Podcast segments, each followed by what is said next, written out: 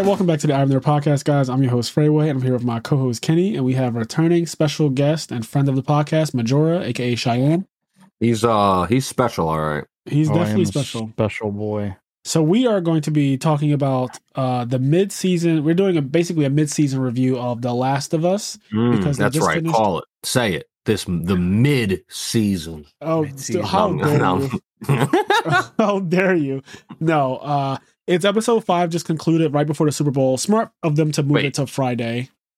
That was episode five. That was Like a episode little five. gift. That was episode five. Yeah. I thought it was episode four. No, that was episode five. Uh, Hmm. and so yeah, that's where we are right now. Where episode five just concluded, and it actually it was perfect too because it was a very climactic episode, right? Like it kind of had a really crazy Oh. high note, and then it ended in a really good point as well. So for me, I felt like it was actually a mid-season finale. You know how some shows do a mid-season finale or whatever. I felt like it Yeah. was that. That did feel like it, right? Like Yeah. The Walking Dead kind of has a couple of those yes, mid-season that is the exact show. bangers. You know? That is the exact show I was thinking of when I thought of mid-season finale. Yeah. That show always. Well, you know. Seasons, there's- This show's based on The Walking Dead, so You're Oh, going to get kicked off this podcast. Well, hey, I, I'm I'm the only one that sticks up for The Walking Dead. I'm like, "Yeah, it was it was good, right, fellas? Right? It was For good. four seasons, it was. You're not wrong. It's just that five, six, just eight, and twenty it does get bad. repetitive.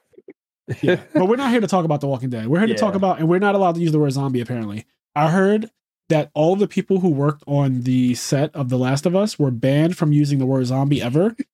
They have to always refer to them as the infected, always. And if you were funny. caught, I love it. if you were caught using zombie, the director would personally come to you and say, "Get the fuck out."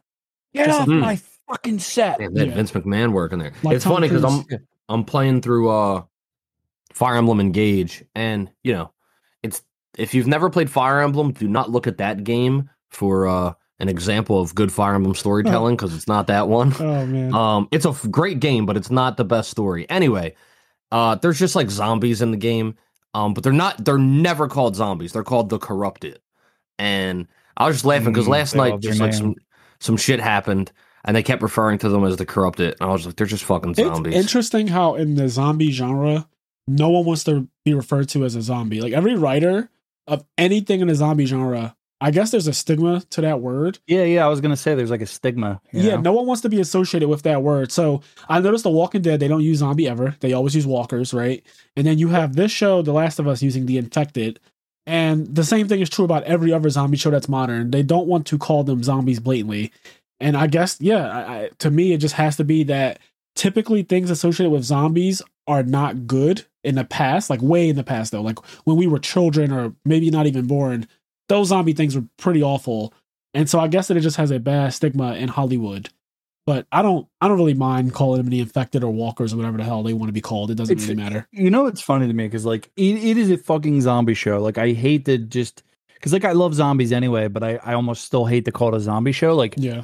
I honestly, for a long time, haven't really thought of it as a zombie show for like years because I don't know why. Because like, just because there's like a little, they're fucking zombies. But They are the mushroom zombies. head, the fucking mushroom head. It's like a little bit different. So I was like thinking they're like more like monsters, but They I mean they're like they can't. I don't true, think you though. can. You can't come back from the dead, and that's kind of like a key zombie thing. Like I think you get infected and then you stay infected until you die, but I don't think you can really get reanimated. Okay. Well, So I've read several definitions on the word zombie recently, and apparently you don't need to actually be undead to be a zombie. You just need to be a human that is out of control of your body.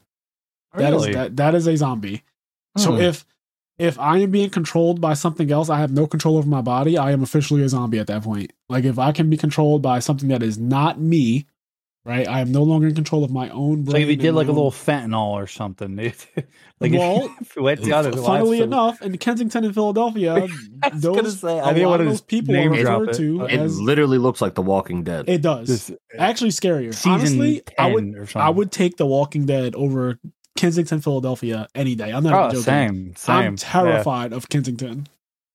I only see it on YouTube videos. Like I, it's like, oh, look at that! Look what's happening there. You're like the rest of America. Then. What's so weird? I know this is a fucking tangent, but Yeah. as the three of us are, you know, from the area, it's so weird. I don't know if you guys have experienced this. The obsession the rest of our country has with Kensington Yeah, specifically I've is so noticed it. weird. I s- people like when I'm streaming or whatever, all the time will send me videos or be like, "Have you heard what's happening in Kensington?" And I'm like, yeah, dude, don't you guys know what this is. You guys fucking talk about this so much more than any of us do. Yeah, like, Philadelphians don't really care about it. It's like, Like- it's yeah, we stay away. like, but the world is just, or at least the it's all- country. I think it's also like it's like a with Kensington. it's like an opioid mecca too. Like I, I've watched like things where they're they're interviewing people on Skid Row. I'm serious. Like they're interviewing people on Skid Row, and they'll be like, "Oh yeah, you're from Skid Row. Where have you guys been to Kensington?" And like, "Oh yeah, we've been there." Like they've all been there. Mm-hmm. Like it's like it's like the place to go. It's like yeah, Yeah, it's- Skid well- hang out on Skid Row, and then like Where oh, else are to- they going to go to their favorite Oh, zone? the- like if you're on the East Coast doing heroin, you're probably in Kensington. Dude, you could probably convince a diehard Last of Us fan that there's a Last of Us convention in Kensington. He'd he'd think that's what he's at. He'd be like, "Oh, these people are so in character." Oh, it's phenomenal. So okay, we left off. Yeah. Let's finally get to it. We left off at episode one. We did an episode one review, and that made sense because at the time, episode one was like an hour and a half, which I really appreciate that HBO did that. But now we have to cover episodes two, three, four, and five, which is plenty of content. Uh, and so we're not doing a full review. We're probably going to jump all around over different topics and different concepts or whatever, because that's not what this podcast is. We're not just going to review each episode individually or anything like that. We can we can do however we want to do it. So I I at least do want to start with episode two just because something really important happened, and apparently I called it, which people told me in the comments of the last one. So in episode one, I remember saying that I think there's going to be a scene. I didn't know how soon it would be, but I said I think there's going to be a scene where like somebody after an altercation with a couple of the infected, they're going to have a moment where they're like, oh. Everything seems fine, and then they're gonna do a scene where they like roll up their sleeve or pull up their, you know, pull up their jean, and it's just going to be a mark, and you know that that person's set for death. Jorah Mormont did this in the uh in one of the later seasons of Game of oh Thrones. man, There's, Yeah, yeah. but that's in every single show. It's in The Walking Dead too. Like a character will pretend like they're normal, like they didn't get bit, and then they'll get by themselves at some point. They'll lag behind the rest of the group, and they'll like roll up their sleeve. a little cliched, right? It's, It's very not even- cliche. It's funny because it's it's, a even zombie cliche specifically though, which is so funny. I was going to say it's not mm. even just a zombie cliche. It's a, because think about how many movies you've seen where like there's a gunfight and the guy gets shot and they carry on the Yeah. rest of the scene like he's normal, and then at the end of the scene he like it's like revealed that he's like holding his bullet True, wound. You know what I mean? Like yeah, I just want to it- see one it's just movie like a where the guy's just like, "Oh, I got bit on the fucking arm, guys. I'm infected." okay, and like it's just like, can you let us know so we have a little bit of time? I think it's Yeah. because like they, they want to like get as much life as they can before everybody's like, yeah, "All right, we that gotta happened kill you, twice. We in gotta these kill in you." these Like, It did span of happen twice. episodes we're about to talk about. It happened twice. Yes. It did happen twice, which really fucking sucked. Both of them sucked, but the Tessa one I saw coming a mile away. I mean, it was super forecasted when. Okay, so episode two had a lot of things that I want to discuss. E- episode two was insane for me. Uh, the main thing that freaked me out, and I don't know if this was like this in the game. Cheyenne is our game expert because he actually played it. Kenny and I have not played The Last of Us. In episode two, they go atop one of the buildings and they're looking outside, and there are a shit ton of the infected just laying on the ground in the shade and in the sun. And as the Mhm. sun is moving and it's like Really moving the cool. shade away, the fucking infected all start to like roll Like- over away from it. like a flock of birds in the sky, how they all move together. Yes, they It's, all like, move in fucking weird. tandem, and it it kind of freaked me out because at first I couldn't tell what I was looking at. Like I couldn't really visually tell what I was staring at. I'm like, that looks like people, right? But then they all kind of moved in a wave, and it that something about the way they move like that freaked me out. And then Tess and Tess and the main character kind of mentioned that they're Yeah. all connected, and Did so you guys? So my bad, I cut you off real quick. But did you guys pick it up before they mentioned it? Because I picked it up and I was like, they're fucking somehow linked. And then, Yeah, but- yeah. because in the game that is not a thing. That's like something they well, that- that's invented for the exactly what that's exactly what I'm saying is that I was looking at them all move in tandem, and I'm I'm thinking to myself, what is going on? Like, why why are all Yeah. of them moving together like that? Mm. But it Yeah, I freaked mean- me out. Just based on uh the premise of the series and then being like a fungal thing uh you know if you know anything about like fungal and you know all that stuff there there there's like a huge like what you see like on the surface there's like a gigantic branching system under i think on one of the might have been The Last of Us episode one, or maybe it was just a different thing we talked about. But like if you see something bad, like if you see bad bread that's green, you can't just get rid of that one and eat the next one. Like that whole bag is bad because before you see it green, it is spread like a network through the inside of I it, think right? you said anyway, that in the last when we did episode one. Yeah, my dad was just kind of like, ah, just wipe that Yeah, green just have, shit just, off. have a, it's just have a blue hot dog. I was like pleading, like, Dad, But, uh, don't kill yourself like this. But anyway, because of that, because of this is one of the early things I thought with that like they would be connected like a hive mind yes, and, they um are. in some way. and it's cool because episode two they kind of you know they foreshadow it so so early. They say like, oh, if you trigger an infected miles away, it could potentially cause a ton of them to come out of nowhere, and they're all triggered now. So, and they show that at some point in episode two, someone steps on basically, uh, I'm going to say a branch. They step on a branch, and it triggers the infected that are in the area, and they all come running. So they get into it's it. a little sensitive. There's like, if you notice, this is another thing that's just on the TV show. Like on the, on episode one, where you see like Mrs. Adler or whatever, she's like fucking. The cordyceps are coming out of her mouth. shit coming out. Yeah, it's like these little like stringy fucking things. And like if you notice on that episode where they all kind of get infected, there's like a tiny little wire that wraps around the finger of a guy who's on the ground, and that like that connects it because Uh-huh. they yeah, it's like a little fucking string sort of thing that they're doing. It's Yeah, fucking I really Yeah. like the world building that they've done in the last several episodes. So another thing that was revealed in episode two is that they bombed the cities, which you can you can tell by looking at them, right? But it, it's nice to know blatantly that that is what happened. The cities didn't just get destroyed or anything like that because of the infected destroying them. The government, etc., whatever you want to call it, they literally bombed the cities as a way to try to contain the virus or whatever. And it Mm. obviously did not really work. But a lot of the major cities, I think, especially the major cities like Boston and stuff like that, they got completely ruined. And in some places they said it worked, and in some places it didn't. But you see the wreckage all throughout episode two. And another. yeah, on episode two. My my bad. I I, I don't want to like no, no, no. Go ahead. Go ahead. No, Okay, just- cool, no, cool. we're ranting. Go All right, ahead, cool, ran cool. away. Um, in the beginning. So yeah, on episode four though, what I was no, no anyway. Go ahead. Go ahead. my Okay. on, ep- on episode two, in the in the beginning, you have like this thing where it goes to Indonesia. That they go to Jakarta Yes. once again, like all new shit. That was amazing. and the one lady, they do like an autopsy, which is just fucking just. It, it feels like it's out of Chernobyl, which is like the uh, one of the guys made the other fucking show. Um, the lady, she goes like, "Well, what do you, what do you?" They were like, "What do you think about this?" And she's like, "Just bomb it all." And I was like, "Well, you're being a little preemptive, don't you think? It's 2003. We're like, bomb it all already?" And she's like, "No, just fucking bomb it all." she and she says bomb like, it all, starting shit. with She's her like- her own city, like where she "Yeah, lives. yeah." She's like, "Oh, fuck this city. I'll go to some other city." well, Like, no, she like, said I want to be with my wipe loved it ones. off. Like, she was accepting death, which was so wild to me. yeah, Because she said, "Why right did you use this to get the sample?" And they were like, "Well, this is what we had to use." She's like, "This is used for human samples," and they were like, "Yeah, that's the problem." And she's like, "There's no way that this could survive in a human." So there were a lot of big reveals in episode two, and I guess that that is one of the main ones. They brought in that scientist from a college. She's like one of the most elite scientists apparently in Indonesia, and she explains that this can't possibly live and, and that kind of confirms the interview that we saw in episode one. But it, this thing Mhm. can't Right. possibly live in humans because our body temperature is too hot for this fungal infection or whatever to live inside of us. But as they said in the, I guess, the prequel or, or whatever that broadcast in the in the first episode, Right. they said that if the world were to heat up, so climate change, that whole global warming, just foreshadowing there, they said that if that I were to that happen, so it would cause the cordyceps or whatever. He named like 18 different fungal fucking virus. But they, like they kind of like talk to him like he's fucking crazy. It's like, are you on LSD? He's like, but he's like, no, I'm just gonna tell you what this is. Like he's like, and he's like, well, what happens? He's like, game over. You Yeah, we it's like, lose. fucking over. straight up like lose. done.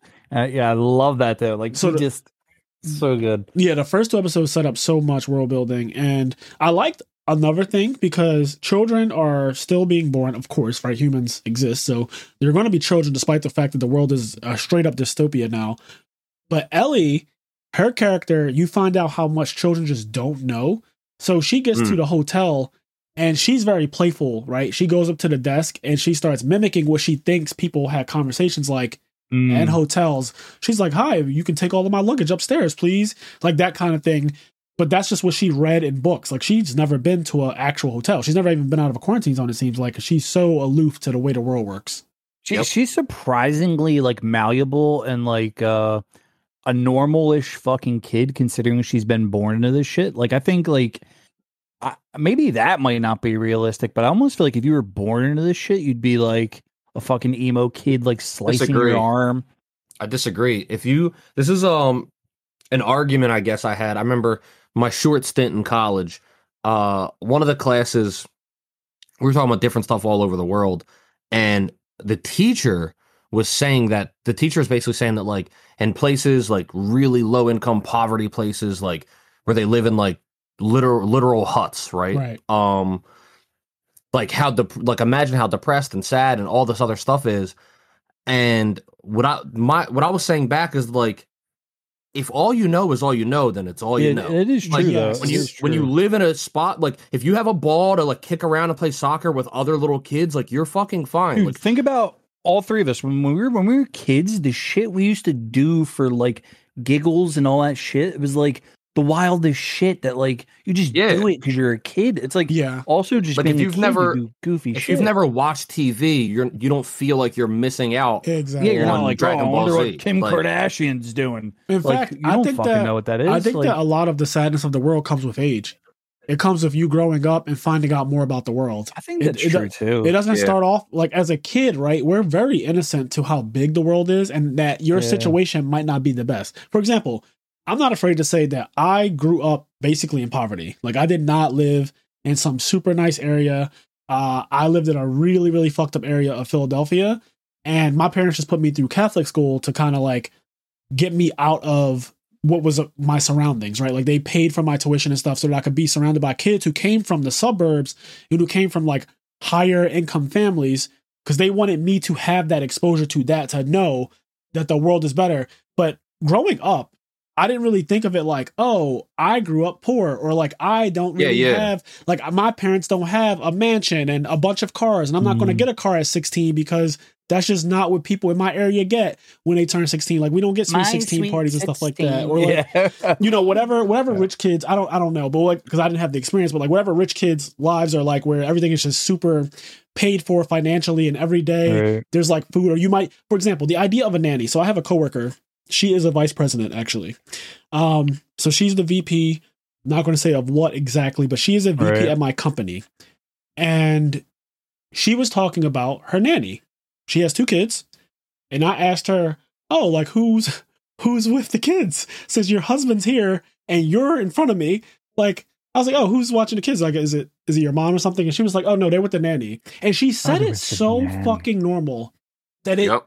it like bro Blew your mind a little bit. it kind of yeah it kind of just was like damn this lady is so used to having a nanny. Like it's been it's just a normal part of her life. But when she says when she said it to me my thought was a nanny is something i only see on tv like the Yeah, idea of a nanny is I something mean- that seems like fiction. It's like fiction. yeah. and here's my coworker. Now granted she's a vp so she's actually rich. But like it just seems like fiction. Yeah but i don't know any a- better. it's such a different thing than a baby because they're the same thing. It's a baby. A nanny is a babysitter that just like I don't know Yes. is there more, but it's it, the difference in the word really means something. it does to say that to say that they're with the nanny and not to say they're with the babysitter. yes that is a it's a huge very difference it's a very big. Damn, Is it- god damn, you just blew my fucking mind. Isn't that crazy? yeah, because if Holy she said shit. if she said They're with oh the they're with the babysitter. babysitter, Fraser would have thought nothing of it. Yeah. Like, he would have just moved on with his. i would have had no response The- i'm like oh, okay The fact that she said nanny, which is basically the same thing, is so different. It Like the- It really is. The Oh my feeling of she it all might is as well so have said butler. She might as well have said my Yeah. fucking butler. Like She is come to me on your Segway. Yeah.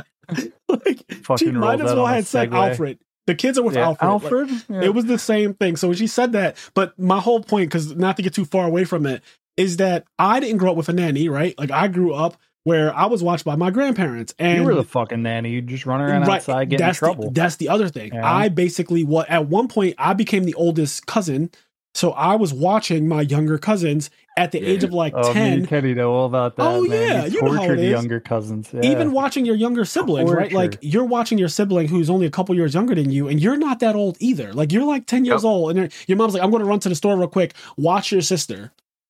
Yep. That's the experience that we had, and that's all I knew. So I didn't think. Now, granted, as as I'm now sitting here fully in my 30s, uh, I can see how that would be problematic, right? Like Oh, because yeah. because I'm older now and I look at the world way differently. But as a kid, my mom says, "I'm going to the store real quick. I'll be right back. Watch your sister."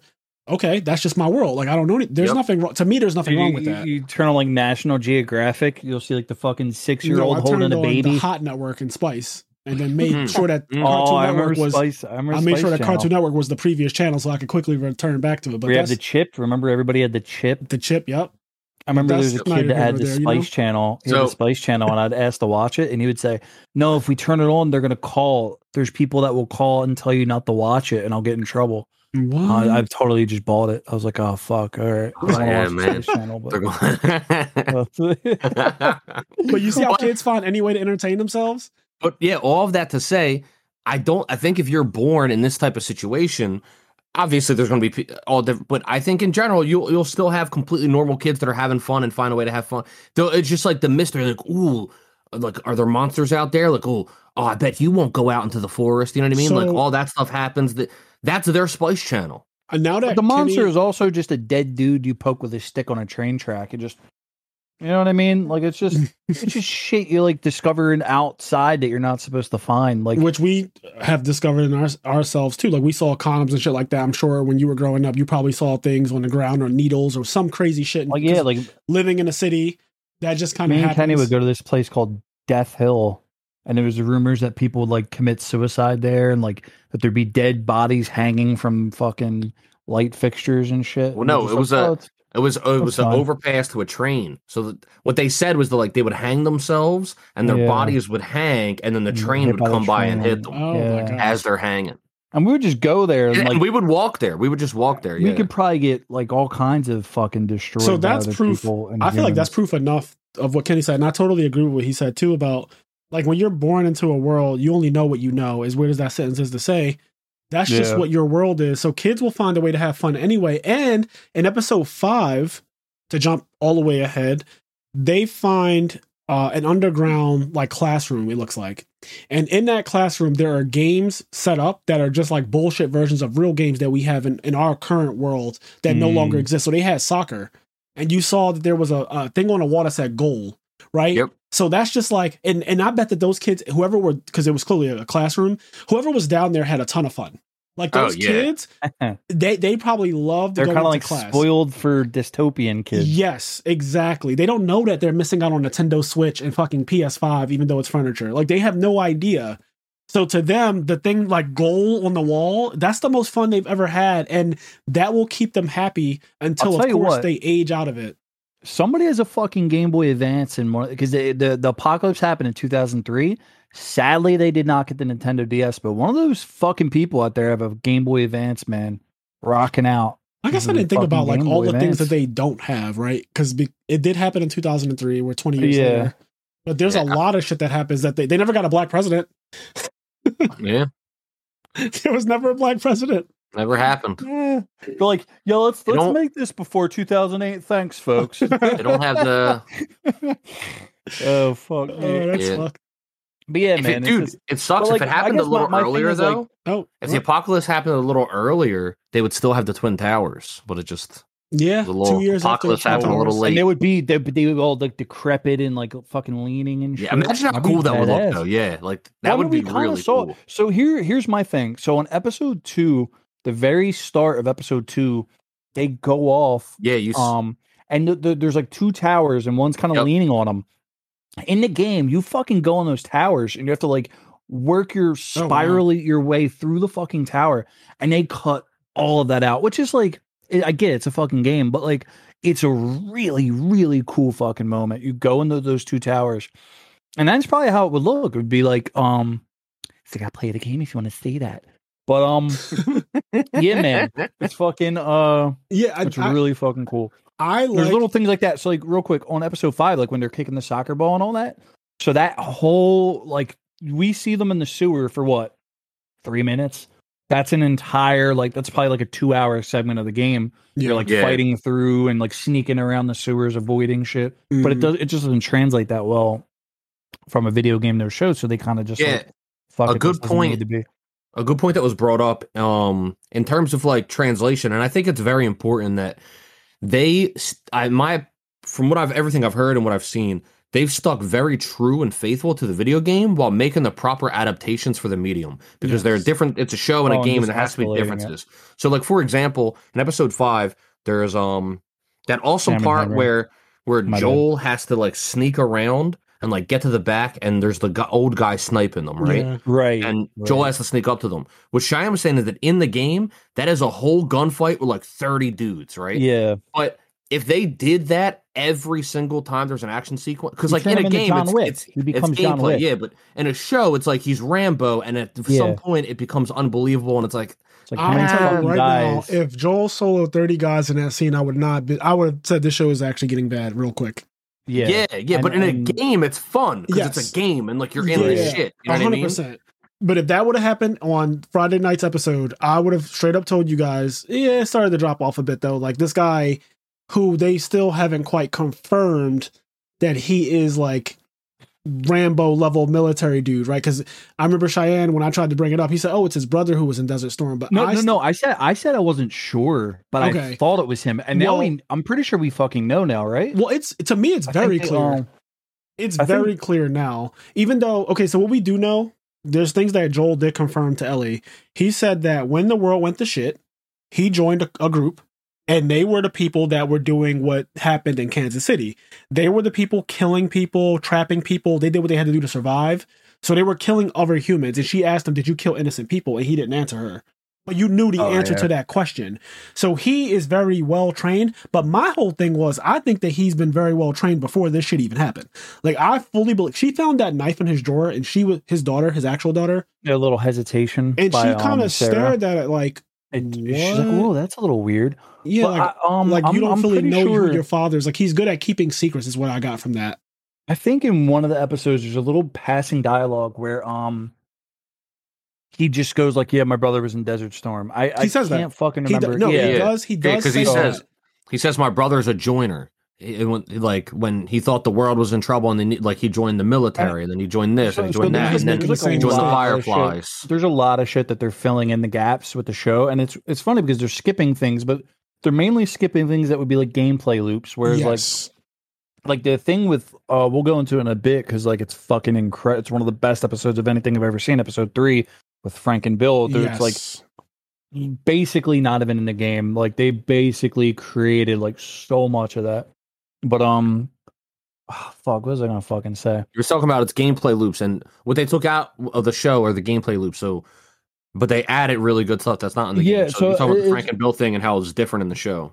Well, well, basically, yeah, just like Frank and Bill, like that whole fucking thing. Like Bill in the game is basically just kind of a grumpy dick, and then like Frank, you never see him. He's literally just a skeleton hanging from a fucking like a, a, a fucking beam on the ceiling, and like He's like, "Who's that?" He's like, "Oh, it's Frank. That was my partner." And like, you know, you think that they're just like partners, like survivor partners. And then the way that you find out that Bill was gay or bisexual, but I don't know, he seems pretty gay to me, at least in the show. Um, not that it matters. I'm just saying. Yeah. Um, was Ellie has the porn mag, and they basically did like almost word for word with the porn bag where she's like, well, how does he walk around with that thing? Oh, like, so the porn so bag. that's how you find out that he's gay on the uh, oh, that's brilliant. on the show.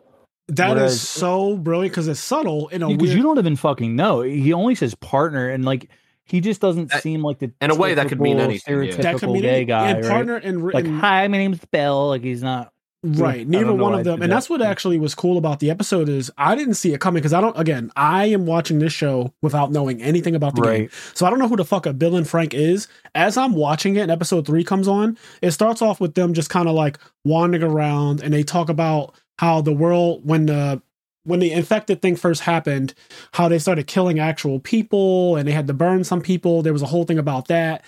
And then you see the one guy in his basement somewhere when they're excavate like they're evacuating the towns. And this one guy this one lunatic guy is like uh, i'm never going to leave. I have all my weapons. They can't get me out of here. They didn't even know he was there clearly. And then when everyone's gone he comes out with a mask on. And he's got his gun and he's super happy. He's like fuck yeah. Like i'm happy that i'm alone. And he goes to like home depot. kind of waiting for it. He's one of those like almost like right wing fucking bunker people. Yes, they exist though. Like, that's a real person. That's an archetype of human. Uh, they're oh, basically oh, yeah. they're called he, like dooms, basically what he was. The doomsday people. Doomsday it's, preppers. Yeah. Yeah, there are people like that right now who believe that like for example, when the pandemic happened, they swore it was their time. They were like, "This is it.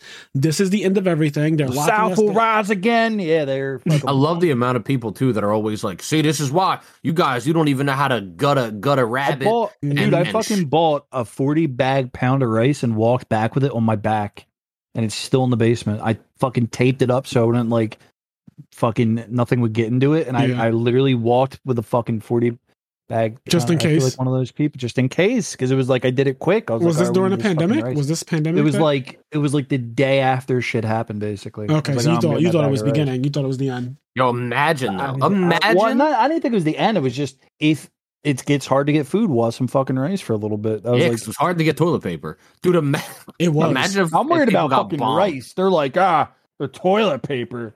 Like, yeah, people can start wiping their asses, which is so mongrel. random. Yeah. Imagine like, if we got bombed for that though. They were like, all right, this shit's spreading. We got to start bombing people. Oh man, I think it's super annoying. Um, they were um, welding people in their houses in China.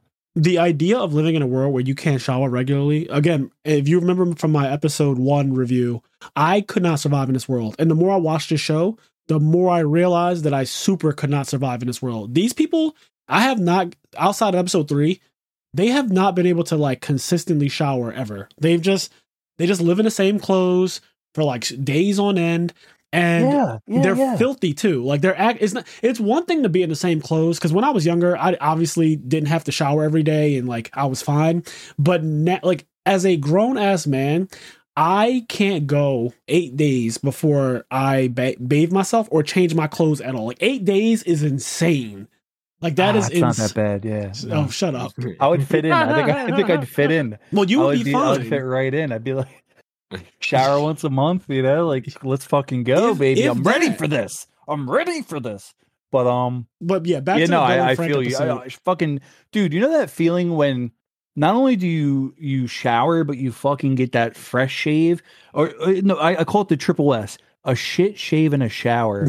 you shit, you get in the shower and you shave and you come out like fucking a million bucks and like well they'd never get that felt that and like yeah you just can't get that. Like how do you like honey can you boil some pots? I want to take a shower.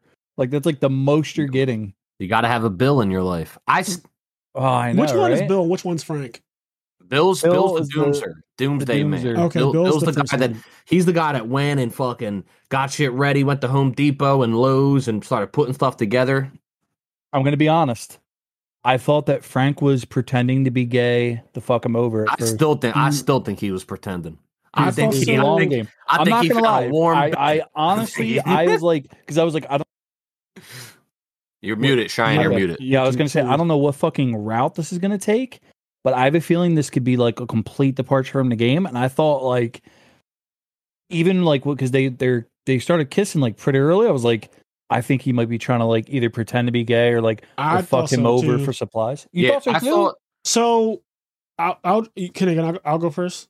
Yeah, yeah. Go ahead. Go ahead. Okay, so I just want to say I really, really love the foreshadowing in The Last of Us. They do foreshadowing really well because Frank, the first time you see him, he's in Bill's hole.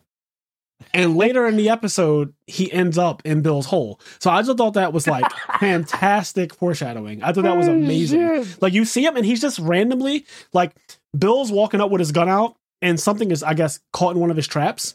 And he just sees this random white guy with a beard and like, you know, scraggly looking, just holding his hands up like, I'm not armed. I don't have anything. I just got caught in this trap. And so Bill's obviously super skeptical, but he's also, at the time I didn't know, he's looking at this guy like, this is a fucking handsome dude. Like, this is a, this is a totally fuckable man. And so he's looking at him, he's pointing a gun at him, and the guy's like, look, I'll just get out of here. Like, no big deal. I just need some help getting out. I, I promise you I don't have anything. And the whole time I'm like, how the fuck did you get in here though? I thought it was a, a ruse 100%. Yeah, like why would he be in the fucking hole? Also, just to say, I, I could be completely wrong, but I, I think I think they may have said it. I don't think Bill was ever with a guy before. He wasn't. I think I think he was like kind of closeted or something he, like that. He, he definitely really... was never with a man before because when Frank officially came on to him, you could tell yeah, by how nervous he was like a virgin. He was so nervous. Yeah, he was like a like a virgin. Like yeah, I've been, I've been with a guy when it was his first time, and they act exactly like Bill did. Like it's very fidgety. Yeah, they're like really scared and like I don't know if we should do this, and it's like I don't know. I don't know if I'm really gay, and they're just like, no, you're gay. Come on, let's yeah, come on, let's figure it out. Let's but they they actually like all jokes aside, because obviously we're just fucking around. But the episode was actually one of the best episodes of TV I've seen in a very long oh, time. So it really it was. was literally so one of the best because it wasn't really just oh, look at these two men, you know, being homosexual together and living in a post apocalyptic world.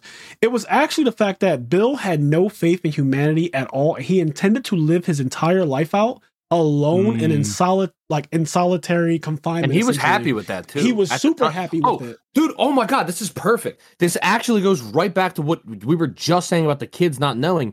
He was cuz he didn't know what he was missing. Like he was so yeah. happy with his yeah. life and being alone. Yes, he was missing dick. But he was he so no happy idea. with his life just being the way it was. And cuz he even says to to Frank like like purpose. when I was alone, I wasn't scared of anything and like now I'm scared because like I have mm. you and I mm. don't want to lose you and stuff like that. But before he was still happy, but then adding Frank made him more happy, happy to a, a level that he didn't know he could be happy. But it also added that fear, it added depression, it added sadness because now there's something to lose. Yes. I'm so bummed out. Joel didn't really get to meet Bill like in modern times. Bill was definitely looking a little old, but Damn it! It would have been fucking. So, cool can you tell me the changes from the bit. game and the show? So basically, Bill and Frank so you go to a town, and I think it's just called like Bill's Town or something, and it's basically just fucking booby trapped with all kinds of shit. So you go there, and you're like, Bill, I need a fucking battery for a car, and he's like, I'm not getting you a fucking battery for a car. He's like, dude, you fucking owe me, man. Like, you're getting me this battery. We need this fucking battery. And Bill's like, all right. And so you guys go off to go look for this fucking battery and you you eventually you, you go through a bunch of shit. Um, you get the battery, you find Frank, and then he's like, "Listen, like we're fucking good. Are we good, Joel?" And he's like, "Yeah." He's like, "No, get the fuck out of my town." And Bill walks off. You never see Bill again, and uh, Bill's alive in the game canon, I guess. Oh wow! Yeah, and so there's no like, there's really you don't really see a relationship with Frank, and you, there's no like Bill really story. Bill's just kind of like a dude you chill with for a bit, and he helps you get the car battery so you can. In the game, it's you're going to Pittsburgh, but in the game, in the TV show, it was like Kansas City. I yeah. Think. So I, I yeah. really like what they did, uh, and this is someone who never played the game. I don't know anything about what was supposed to happen, but I just like the way they handled it because I couldn't tell that this was going to be an episode that contained such a brilliantly scripted romance it was mm-hmm. it was really oh, cool oh, the so way good. he started playing that man's piano and he was obviously not very good at it and so then bill's like let me do it and then he you know he sits down he does it and then they have that moment where it's like listen i've been around you for a couple hours i can tell i know what you like like obviously when you are homosexual you know what another gaydar. yeah you have your gaydar so it's like the clickers they can kind of have their echolocation. Gays have their gaydar. Yes, it's the same exact thing. So Frank's gaydar is clearly on. He comes on, so he's like, "Listen, get in the shower. You haven't showered in how God knows how long." uh, and then this is where HBO does a little too much for me. I I could do without the two naked white men who are super hairy, like literally getting into bed naked together on top of each other. Like I could do I it. was, you know, I thought it was I fine because like it, they didn't it, go into like the pounding I, where it's like it was it was just as long as it needed to be. I kind of yeah. Like, I'm with Cheyenne in that I do think it was just like it wasn't it wasn't it was like, like trying to get people like titillated. It was just kind of like all right here, um, he's about to get a blow job and then that's like it's done. I it, think, and this is this is just me. Then I literally always find sex scenes or like scenes like that a bit cringe in general. Like I, yeah, I just, yeah. Same, but but, same. but but I don't think I don't think that like, oh, this should not be in the show because I've seen so many straight scenes like that too. So I'm not saying that yeah, because it's two right. men or whatever that that's the reason why I didn't need to see it. I don't care right. about when I watch Game of Thrones. I don't need to see Khal Drogo yeah, yeah. and Daenerys or whatever. Oh, I don't I need know. to see Once like, so many over the top I, sex I, scenes. I think I said it before, series. but I'm I'm so happy, and I don't think they did this here and just as a side note, I'm so happy they don't do it in House of the Dragon either, in my opinion. Yeah. I don't think they do either. In Game of Thrones, the they it, oh, all, like it basically feels porn. like porn. Like it's like remember damn back near, in the day, like it's, it's so much. It's, yeah, yeah. It's like it's like, in the middle of the night. Prude. I'm not porn. a prude. I'm here for it, but it, it literally looks like it's not serving it's the plot anymore. It's just like horny. yeah, it's like what are we doing here? Yeah, it's it's just to get people to go. Oh my god, did you watch that sex scene last night? On this note, though, right? Because we brought we're talking about Bill and Frank. So once again, after we watched the episode, I think it was like me, Cheyenne, Connie, Anthony, Bill, our Bill, which I found I I found out through this episode that our Bill's gay. It's awesome. But um Wait, what? We were It's funny because our Bill but, is actually a Bill, lot like the Bill Our Bill show. is very similar to the Bill in the show. Like wait, wait, wait. Like a little very similar personality. You can't just say that. you can't just say that and like fucking breeze by like I'm not here. What did you say? well, he's it's, he's it's not true. gay that we know of, but like he oh. is. But he is. The the yeah. Bill that I met at the Friendsgiving. Yeah, Everyone's they're the same person. And, I mean, they are the same person because that Bill the does Bill like his show. guns. He likes his guns. He likes his. When solid... you were asleep, Fraser, he definitely got a little. Squeeze. Shut up. All right, he just got a little, little. no, but look, look, look. Hold on.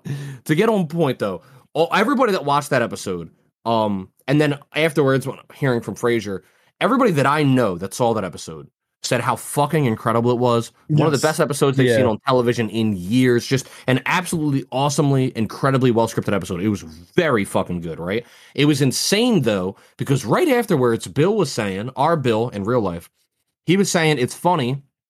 I'm not going to say who who he said it was, but he was like, I know a person and that person said they were going like they saw this episode before we did and i didn't know what they were talking about at the time that person said they were going to cancel their hbo account because of episode three of Last of Us. They said they didn't agree with it, oh and it was wrong, and all this other stuff. And then I go to work and I'm talking to a guy, and he's like, "Oh, are you still watching The Last of Us?" And I'm like, "Yeah, yeah, I watch. I've been watching every weekend. Like, I love it."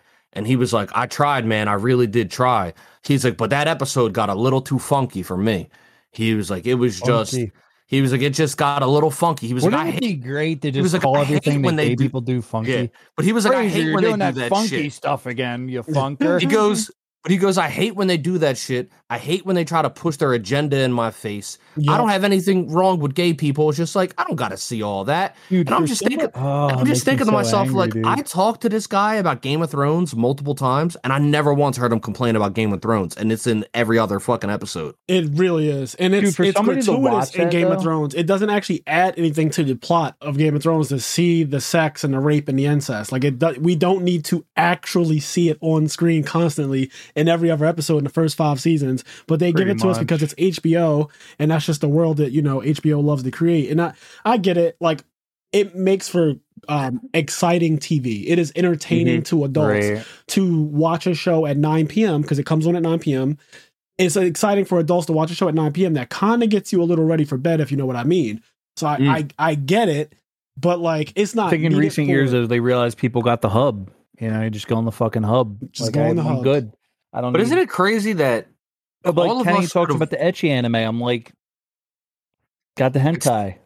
But it's crazy that all of us, and I don't know anybody, we could watch that episode and just see. I don't know. I guess how brilliant it was. But there is a group of people that like. Yeah, it's weird say, to like, sit down and watch it and be like, "This is a bad show." Yeah, yeah. Because like, there was a gay guy. Because there was gay guys in it. Well, like, for somebody to watch that, because the writing is so thing, good. For somebody to watch that, and the only thing they take away from that is like, ah, two guys kissed. Like it's you have yeah, to be. That's brain dead. This is brain dead. Brain dead is so generous. It's so oh, fucking oh, generous. Like I want to use some other fucking words, maybe on the Patreon. Yeah, but like fucking Christ, you have to yeah. be a a really close minded yeah. fucking. Can I can I talk about the size of the bus that they would ride? Because like, I mean, it's not a it's not a long bus. It's not a long. Bus. It's definitely bus. not a long bus. It's not a long bus that they would ride to yeah. I agree with you one hundred and twenty percent that anyone who watched this it? and you saw that entire episode and you thought to yourself, I wish they would stop trying to push this agenda on us and this show sucks because gay people exist. It just always confuses me when people like gay people first of all, gay people just exist. Like they are just hmm. Like exactly, we exist. Like we just, just exist. we just Dude, exist. I heard somebody say. I heard somebody say. What are the chances that the one guy that he caught in the trap also happened to be gay. Like that's not realistic. It's not realistic that he happened to find another gay guy. Like what are the ch- like I heard somebody say that like like it's an albino chances- Yeah, that's wild. What are the Like, it's chances that, albino person. that they that they were both albino? gay? Yeah. And I was just like, I don't know. Oh, no, fucking fifteen percent, ten percent, Like whatever the chances are, I ten percent chance twice. gay people are real. that well, that's what made Like, it brilliant is that Bill had completely given up on people. He was Mhm, ready to mhm. live out his life alone. He did not believe in love or politics or any of that bullshit. He actually hated the world. And what I love about the end of the episode is when he writes the letter to Joel. That okay, so I cried at the end of this episode, and I did not go into this episode thinking that I was going to be emotional, and I really, I w- I wasn't even that emotional You just thought it was gonna be some zombie shit. I wasn't even emotional when they uh decided to both unalive themselves.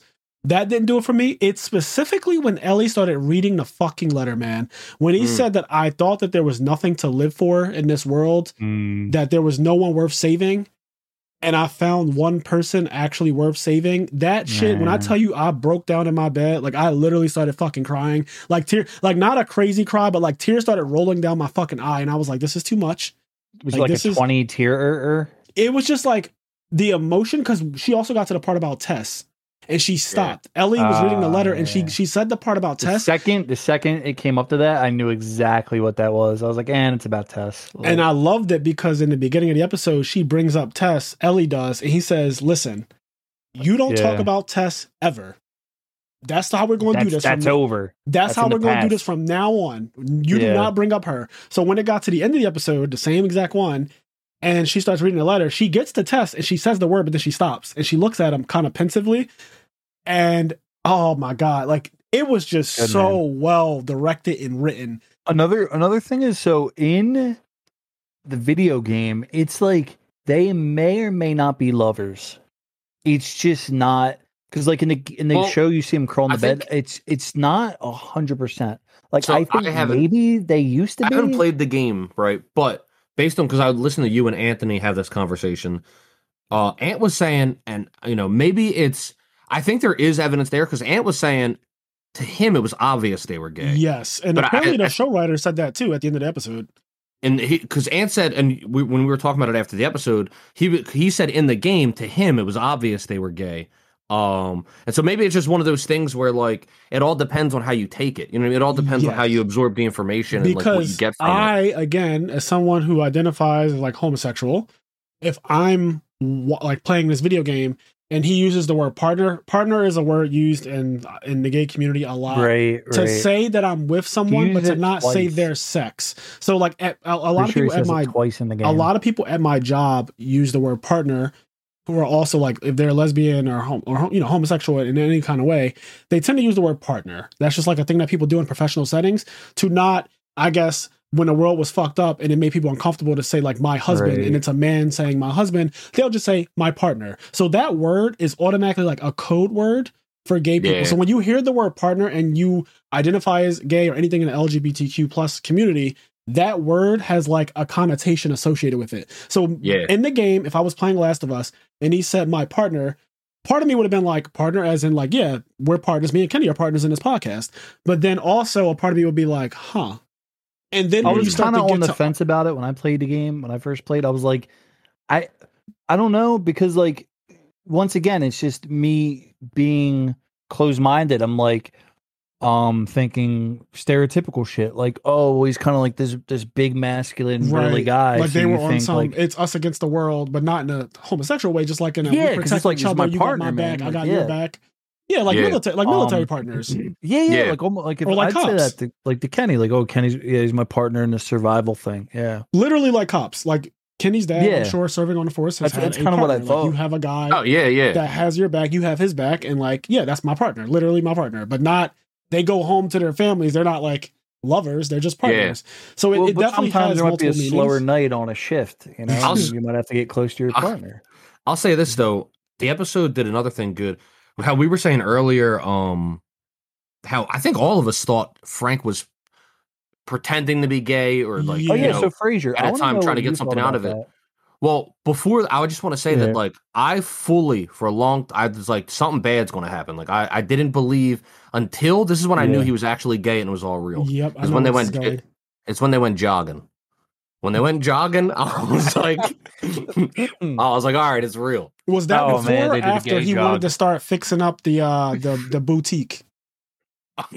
There was like a clothing remember, store. A couple gay tells. There was there was a clothing store. there was a moment I knew I knew I'll never forget. Frank Frank went like this. No, no, listen. He did I'll that never forget. time, and I was like, me "Oh, and this has to be real."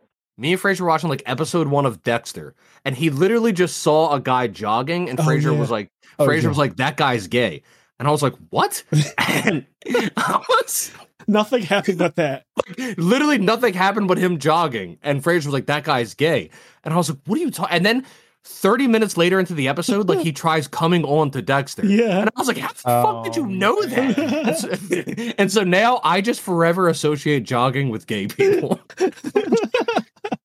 I, I, it's the fuck of the wrist. Like I, I never knew Fraser was gay, and then one time I just saw him just do that little move, and I was like, oh, "I'm gay." You got to explain. There are people who mostly listen to this podcast. Oh, right, okay. Audio. So a, a, real good tell if you're talking to a gay person is if their hand is like a normal human hand, but when they're flipping it, it around, no, they go has no wrist. And they shoot their hand like they're shooting a basketball, but there's no ball in their hand. it's like shooting an invisible basketball, well, there is. and they do like the gay woo. Woo, well, there is. Well, there is a, There's definitely a ball in the hand. There's like an invisible ball. ball. No, but um, they, when they were talking about fixing up the boutique and everything, I thought that was cool too. Like it reminded me of I Am Legend. I kind of wish we got to see that shit a little bit. Yes, it does. Like, we didn't really get to see the town. Um. Oh yeah, it was I am legendy as fuck. But real quick, Fraser, when you thought that like maybe Frank was up to some shit, like what were your initial thoughts on that? I just thought that he was up to no good. I thought that he was with people. I thought did you think that when he fucked him to... that he was still up to no good? No, because I did. I was like, no. dude, it seemed romantic as fuck. No, no, no, no. I thought this that is he... like happening really fast. Let me explain. Like... I thought that he did not come by himself. I thought that there were multiple people who told him to go in, pretend like you were caught, and then mm, while he's mm. occupied with you, we're going to come in at nighttime because he also told him. Now, this is the part that made me really uh, weirded out. He said, "I'm going to stay here now. Like I don't just have sex with guys for uh, a hot meal or something like that." Yeah. he said, "I'm going to stay here longer." So when he said that, I was like, "Oh shit!" He plans to like at nighttime.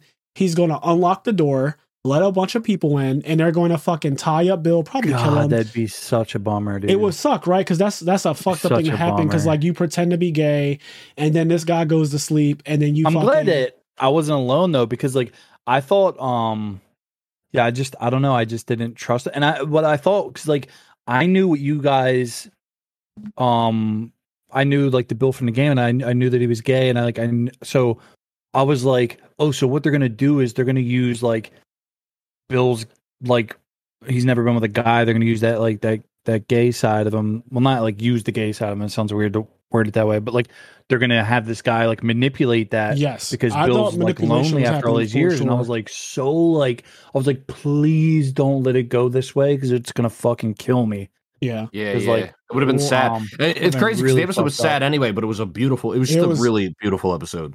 Yeah, I also want to talk about. Man. I liked other things in the episode too because we haven't really talked about anything outside of just those two. So they ended up having scenes where Joel and Tess meet up with Bill and Frank and they have yeah. friends. And oh, at one point, Bill is like, We don't have fucking friends. That's not a thing. And he's like, Listen, yeah. I've been communicating oh. with them and they reveal Bro? the code how they communicate. Go ahead, Kenny.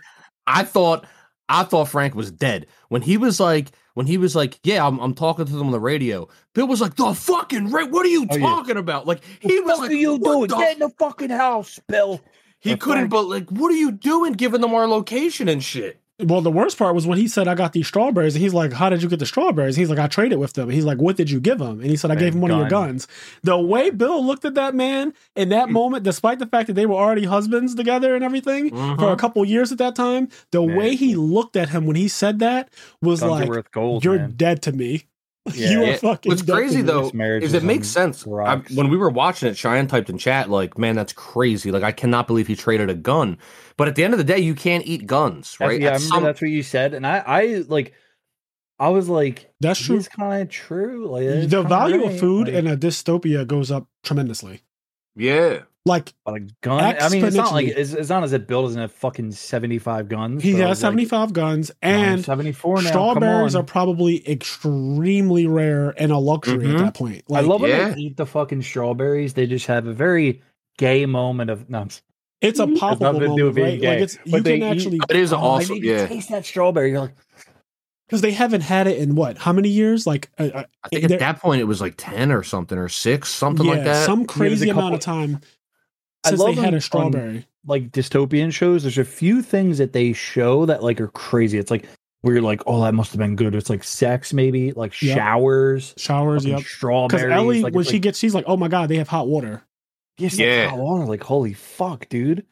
Like, yeah, they, that feels like on your it's, fucking. It's things that we take for granted, right? Like right now in 2023, uh, everyone is complaining and talking about the price of eggs and how eggs are so expensive. But in a dystopia, like eggs borderline don't exist. Like that's just I gotta grow that shit. Yeah, like how are you gonna get fucking eggs? Like eggs where are you getting these chickens and... from and, and like how are you procuring them and everything? And, and not sure only that... like how are you getting them, how are you keeping them? How are you keeping them alive? How are you keeping them from raiders? Right. Like there's my, so my much that goes downside, into it. It's not even a downside at all, but it's just I just wish there could have been a little bit of banter or something with modern Joel and modern Bill and they could have hung out for like maybe an extra episode and did some shit. That would have been so fucking nice. Okay, well, outside but, uh, of that, I do want to say on the topic of food, I noticed that in this world, and this could be a show thing. You can you can tell me if it is also in the game. Animals seem to go completely unaffected by this nonsense that's going on with humans. Yeah, like that's normal for the game and everything. Okay, because in zombie shows, sometimes the zombies actually do go for animals. In The Walking Dead specifically, there were cows on the farm in like season one when they yeah they eat them up right they fucking yeah. destroy them they rip them. then they never turn they never turn to uh right. You don't ever see an animal turn into a zombie but they do rip animals to shreds in the walking dead. So and and like world war z and stuff like that you see animals they tend to get destroyed like humans do but these uh, i guess the cordyceps in in the last of us they don't particularly go for animals at all. Like birds and shit like that just exist and they're fine. Um, mm-hmm. and then the other animals and stuff are just kind of living their best life. Like they're just completely fine.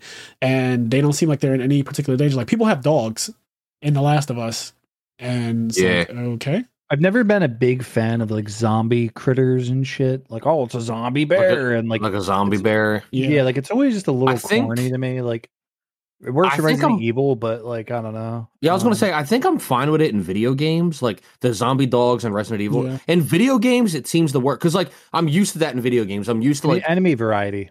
Yeah, yeah, yeah. But in a show, sometimes it can it's hard to do it and it make it not feel cheesy. I will say this. I think yeah, it also yeah, matters. So fucking cheesy, right? Like I think it also cheesy. matters what kind of show you're watching because in Game of Thrones there was a zombie bear that they fought in like season seven, and it ends up killing zombie fucking dragon.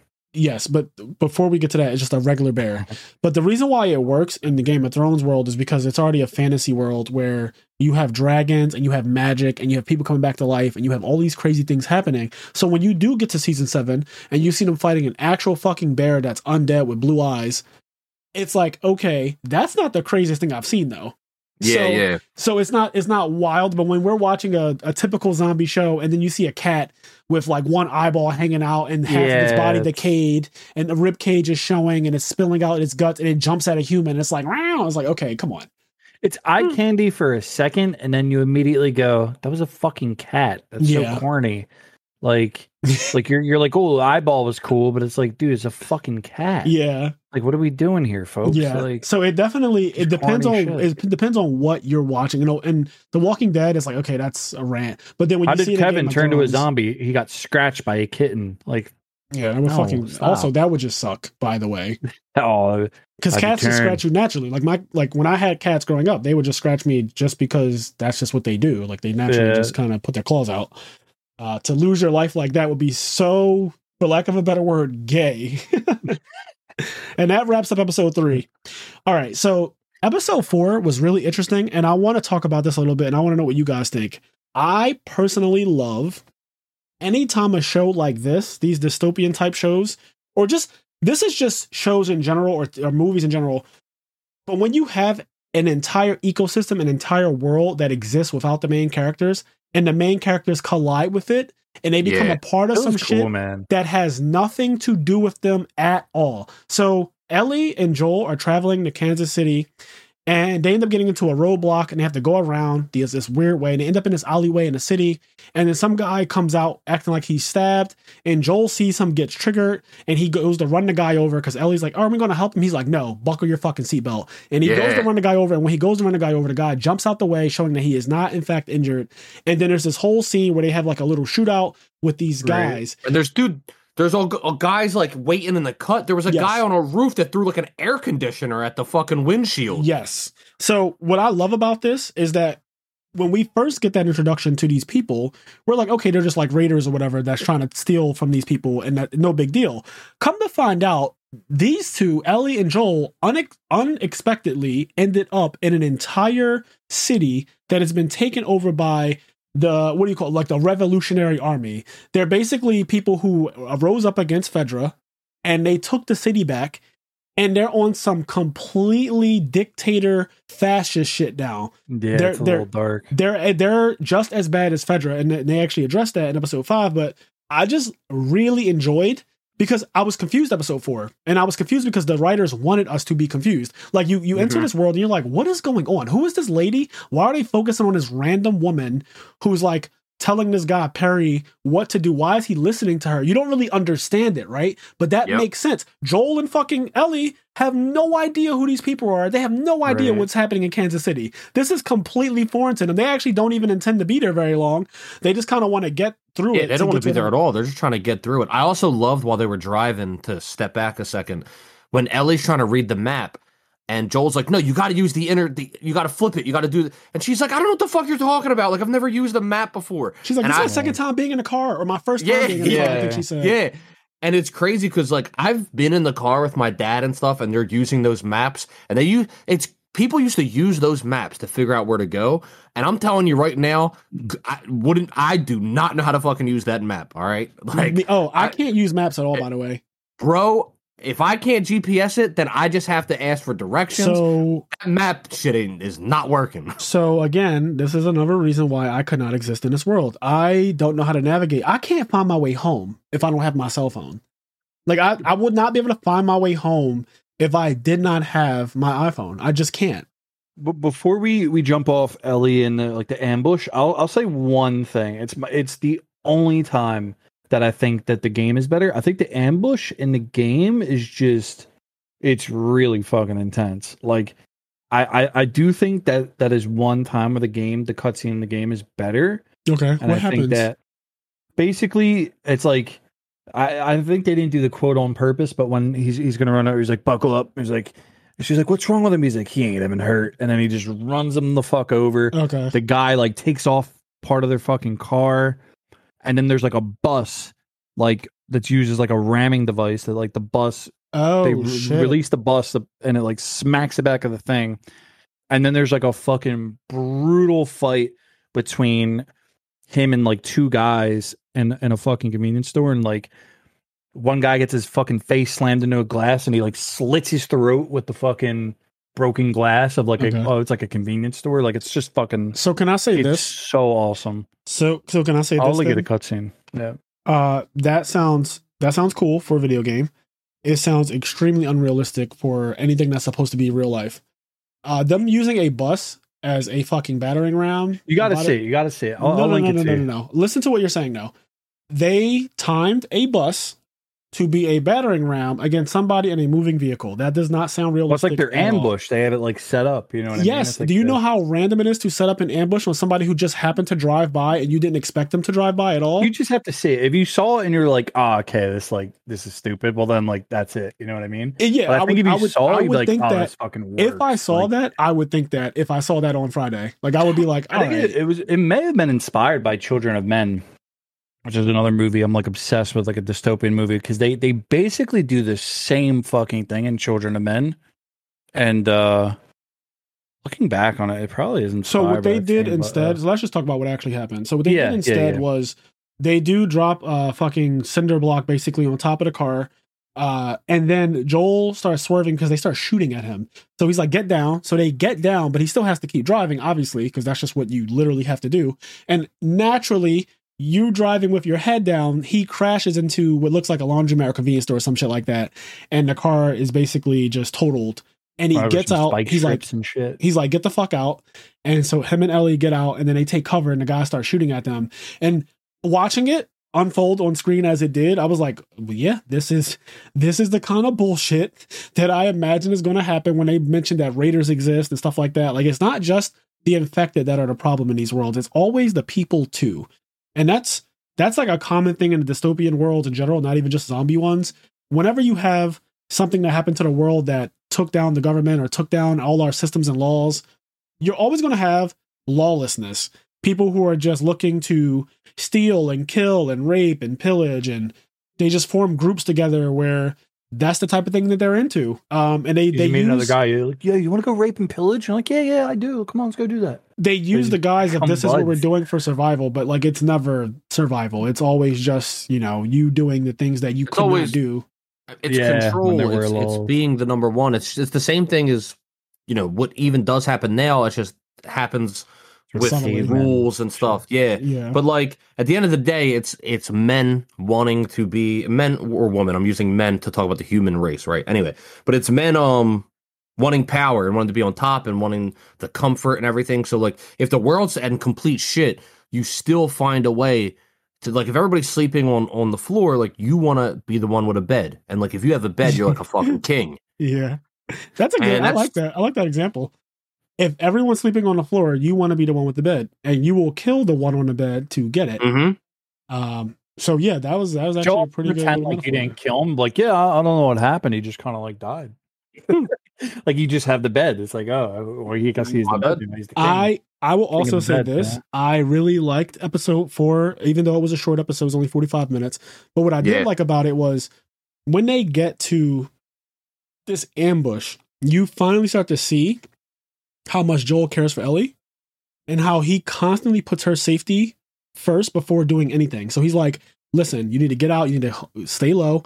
And then he tells her to get into this hole. I can't fit in there, but you can go in there and don't come out until I come and get you.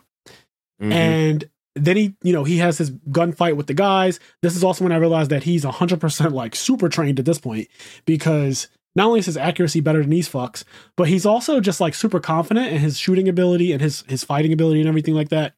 Um, but yeah, he totally You see wins some of this that like. smuggler, his sort of like sneaky smuggler ways. Yep, he's very You gotta be quiet. like very tactical. Yeah, he's very the other thing I loved about that and him with Ellie is like even before they got there when they were in the forest and she was like are you sure we're safe here and then like he was like yeah and she was like they're like they're not going to come out cuz she was like he was like oh we don't have to be worried about the the, the zombies here. The infected. she Yeah, was don't come out she was like well then what are we worried about? And and then basically she they're worried about other people but he was like but nothing's going to happen. Like we're fine.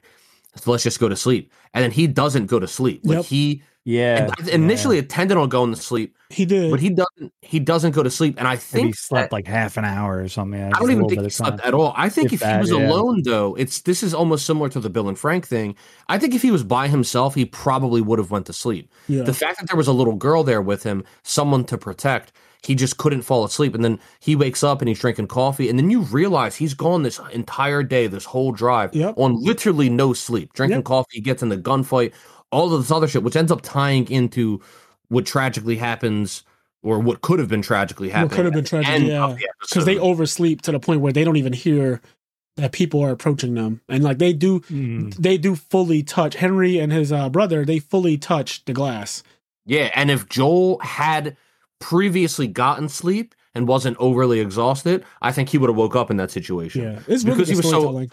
Overly exhausted. Yeah, he just like and finally because imagine how safe he must have felt. Like you're in a fucking this big ass apartment building, And hundreds, like, if not thousands of floor? rooms.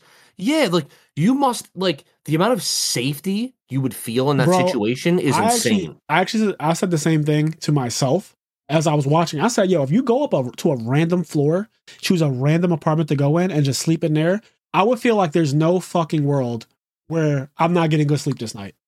Yeah. I would just assume, even if I heard people coming on the ground level, right? Because like you would hear it if somebody, if you're on the 27th floor and somebody opened the door all the way on the bottom, because of how quiet it would be, you would literally Mhm. hear the doors all the way down. You hear something, and it might Yeah. wake you up. But I would also just remain quiet and not really worry about the footsteps. Even if they were coming up the steps, I would be like, "There's no fucking way." Yeah, the chance. it's literally one in ten thousand that yeah, they get like, the, what are your the, room. Uh, yeah, what are the odds they're going to come here? Um, but they were. I don't. They explained it in the show is that Henry was watching. He was following him with blatant, yeah. and Henry was a master at knowing the map of the city, so he knew exactly where they were going and how to get there in different ways. So that's the reason because it didn't make sense to me when they woke up with a gun in their face. I was like, that doesn't like how how.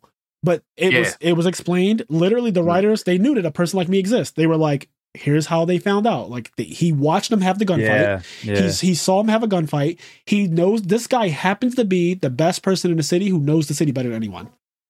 Yeah. You, you know something like over the years, like I don't know when the fuck I first started like seeing this sort of thing happen. I think it's like just the most clever fucking thing. It's like things that feel like a coincidence, but they're not. And so, like an example would be like you're you're watching a movie. First half is Bob, the second half is Jared, and like, but they they they meet up at some point in the movie, and it feels like a coincidence because in your mind you're going, how the fuck would Bob and Jared meet? But it's but it's not a coincidence at all. It's not because yeah.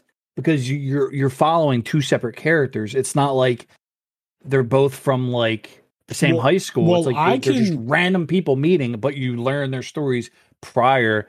So that's like I, I don't know when the fuck I know this. Like I love that so much. Where it's like, well, what are the chances? Somebody might think like, what are the chances that Henry would meet him? Well, it's like, well, the chances are hundred percent because it's he's a completely random fucking person that they encountered on their journey. But he just ha- so happened to they developed that character so it doesn't feel random. Here's what I want to say. like a coincidence. I can actually tie it in with the you know what I mean? actual characters who were in it. Uh, Joel and Henry. The reason why it actually makes so much sense in The Last of Us, Henry is on the run from Kathleen, who has Kansas City on lockdown, and he is her biggest priority. She mm-hmm. says it multiple times throughout the two episodes that are kind of like one long episode. Um, Henry is what they are looking for. Kathleen is out for blood. She really wants him. You don't know why, but she yeah, she know, had such Karen energy though, yo. She is a Karen. like she was. She had such Karen energy. She was like, "Is he yeah, not your biggest priority? He's my priority." Yeah, he's not number seven on my list. Lady. I'll tell you that. Yeah. Um. So she she's looking for Henry. Henry's on the run, and Henry has his deaf little brother with him. Now, he runs into Joel because there are already people looking for him. And if there's going to be a gunfight and Henry's in the area, he's like, fuck, who the fuck is shooting at these people? Because as far as I know, they control the city. So anybody who's shooting back at them, I want to get to know that person. So Henry goes yeah, yeah, to yeah. see like what is happening now.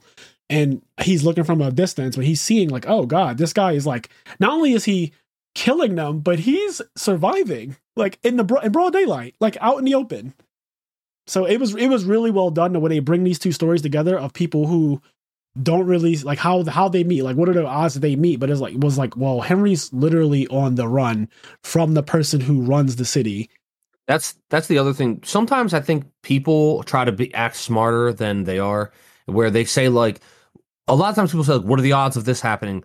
Like with with Bill and Frank meeting, or what are the odds of, of uh, Henry and Joel meeting, and like it's such a coincidence. It's so stupid. That's not realistic. And I think what people tend to not realize is that at the end of the day, you're watching a show, playing a game, watching a movie, and it's not a coincidence. You just happen to be watching the perspective yes of the the guy in this story. Like this story is happening to this guy and that's the story you're watching. So things are going to happen because of the story you're watching. If you're watching the same story from somebody because like this story is happening all over the world. You know what I mean? It's yes. just like you're watching I, this guy's perspective. Can I say this too, Kenny? Like you and I met because we both went to the same local card store. And yeah. we, we have a pseudo mutual friend named Brandon who I knew as a child, like I like I was really, really young. And then he ends up coming I hadn't seen him in five or six years. And then he ends up coming to a, a card store in Philly that was relatively new and you were with him and then that's how we met in 2010 and it was completely yeah. chance right but right. like we had something absolute in, complete chance we had something in common though one we're both nerds so you know i am nerd we're both nerds we both like yu-gi-oh and again joel and henry are both wanted by kathleen so they end up somehow clashing together, right? Like these yep. things, you're like you said, you said it perfectly. You're watching from the perspective of Joel, so it, it to you it can seem like, well, how what are the odds that he runs into a person? But like the my coworkers, they're fucking random people that I just yeah, happen yeah, yeah. to I happen to end up with all of those people that I And they all know. have their own stories, yes. right? And if you were right. watching if for whatever reason you were watching their story, you'd be like, it's so random that they met this Fraser guy. Or right. like like right. if if it, if your job was a show and like let's say you started dating some guy at your work and like they were watching fucking um Tim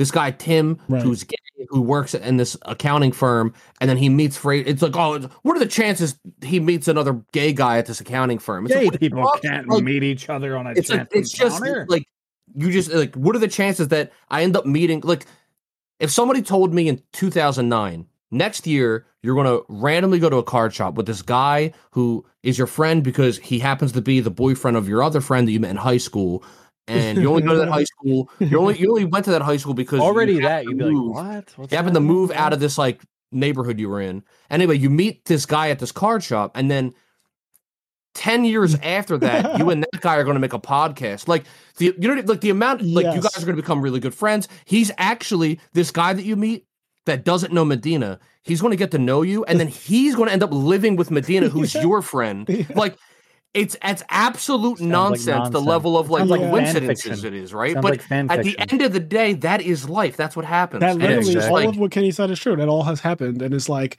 yes, it does seem like it's random or it's unlikely, but that's because you're watching from the perspective of someone, and it's not you, so you can't really take yourself out of. Well, some people unfortunately can't take themselves out of every situation and think about like how random it is that we meet people in everyday life. Yeah. Like everyday life, I meet people who I'm like, I didn't expect to meet this person. And most of them, you just kind of keep going your own way. But then every once in a while, you make a friend, somebody who you yeah. genuinely connect with.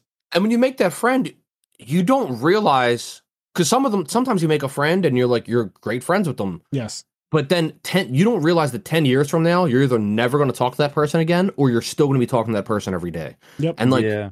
it's just all, it's all coincidence, but it's also all just like life. Anyway, I, I, hate when people say stuff like that is bad writing because it's just like I don't think you realize what real life is. Like that's literally just real life. Yeah, yeah. yeah. it literally is how life works. humans I, just I run know. into other humans because things.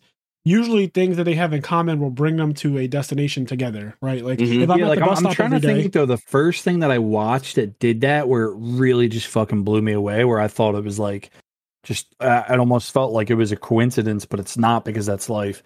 I, I, don't know, but I, I fucking love that. So I think that One Piece does a really like good job of this. It. I think I think uh yeah Oda does a really good job of bringing two characters together who are in complete different parts of the entire verse, right? Like they're in the complete different parts. And you're like, how the fuck did you end up running into Luffy in this moment at this time when you need him is like, well, this person had a whole story going on before Luffy got there. And mm-hmm. Luffy was always going to this destination. He was yeah. always going here. So, yes, they ended up colliding. And it just so happened that Luffy did get there at a really good time. But that is also life. Like, I've had people come into my life, thankfully, at the time that they came into my life, because I didn't know at the time that I needed them later on down the road for things that, like, I could not have foreseen for myself. Mm just stuff like that. Like that's again, like Kenny said, it's just life. Like there, that's the best explanation. It's just how life goes. Not to harp on mm-hmm. this too much because episode four was brilliant uh, for a lot of reasons, but we we do see that Kathleen has the whole city on lock, and she has this guy named Perry, who's like the leader of the military part of it, who's the voice actor of Tommy in the game. And I, when I first heard it, I was like, "Man, he fucking sounds like Tommy in the game." He looks like him a bit too, and, doesn't uh, he? Yeah, they, yeah, because I think the, I think the mocap is based on that guy's facial. Same, features. same with uh Marlene or whatever. Not her Marlene. yeah, yeah, Marlene. Oh, yep. was it Marlene? Um, okay. Yeah, Marlene, the voice actor, is actually Marlene in the show, which is yes. fucking awesome. Literally, she looks like her and everything. Like that is yeah. The character's molded after Joel and person. Ellie do not look like their voice actors at all. Yeah, which apparently some people have a problem with Ellie not looking like the doll fucking girl from the Last of Us video game. And I think that those people are creepy. So I just want to get that out there right now. If you're mad that Ellie is not as pretty as the little girl who plays Ellie in the video game, you're a fucking creep and you need to you need to fuck off. Weird, I would right? say something way more harsh than that. But for for this podcast sake, I will just say you need to fuck off. If you're mad, because people are calling her like, oh, she's too ugly to play Ellie. First of all, we're talking about a young teenage girl. She does not need to look like whatever your standard of beauty is. You're being a right. fucking creep, especially coming from a bunch of men, because that's what I'm seeing in the comment section is like, she's too ugly to be Ellie. Like, why are we talking about this little girl's appearance? Like, what what what difference does it make?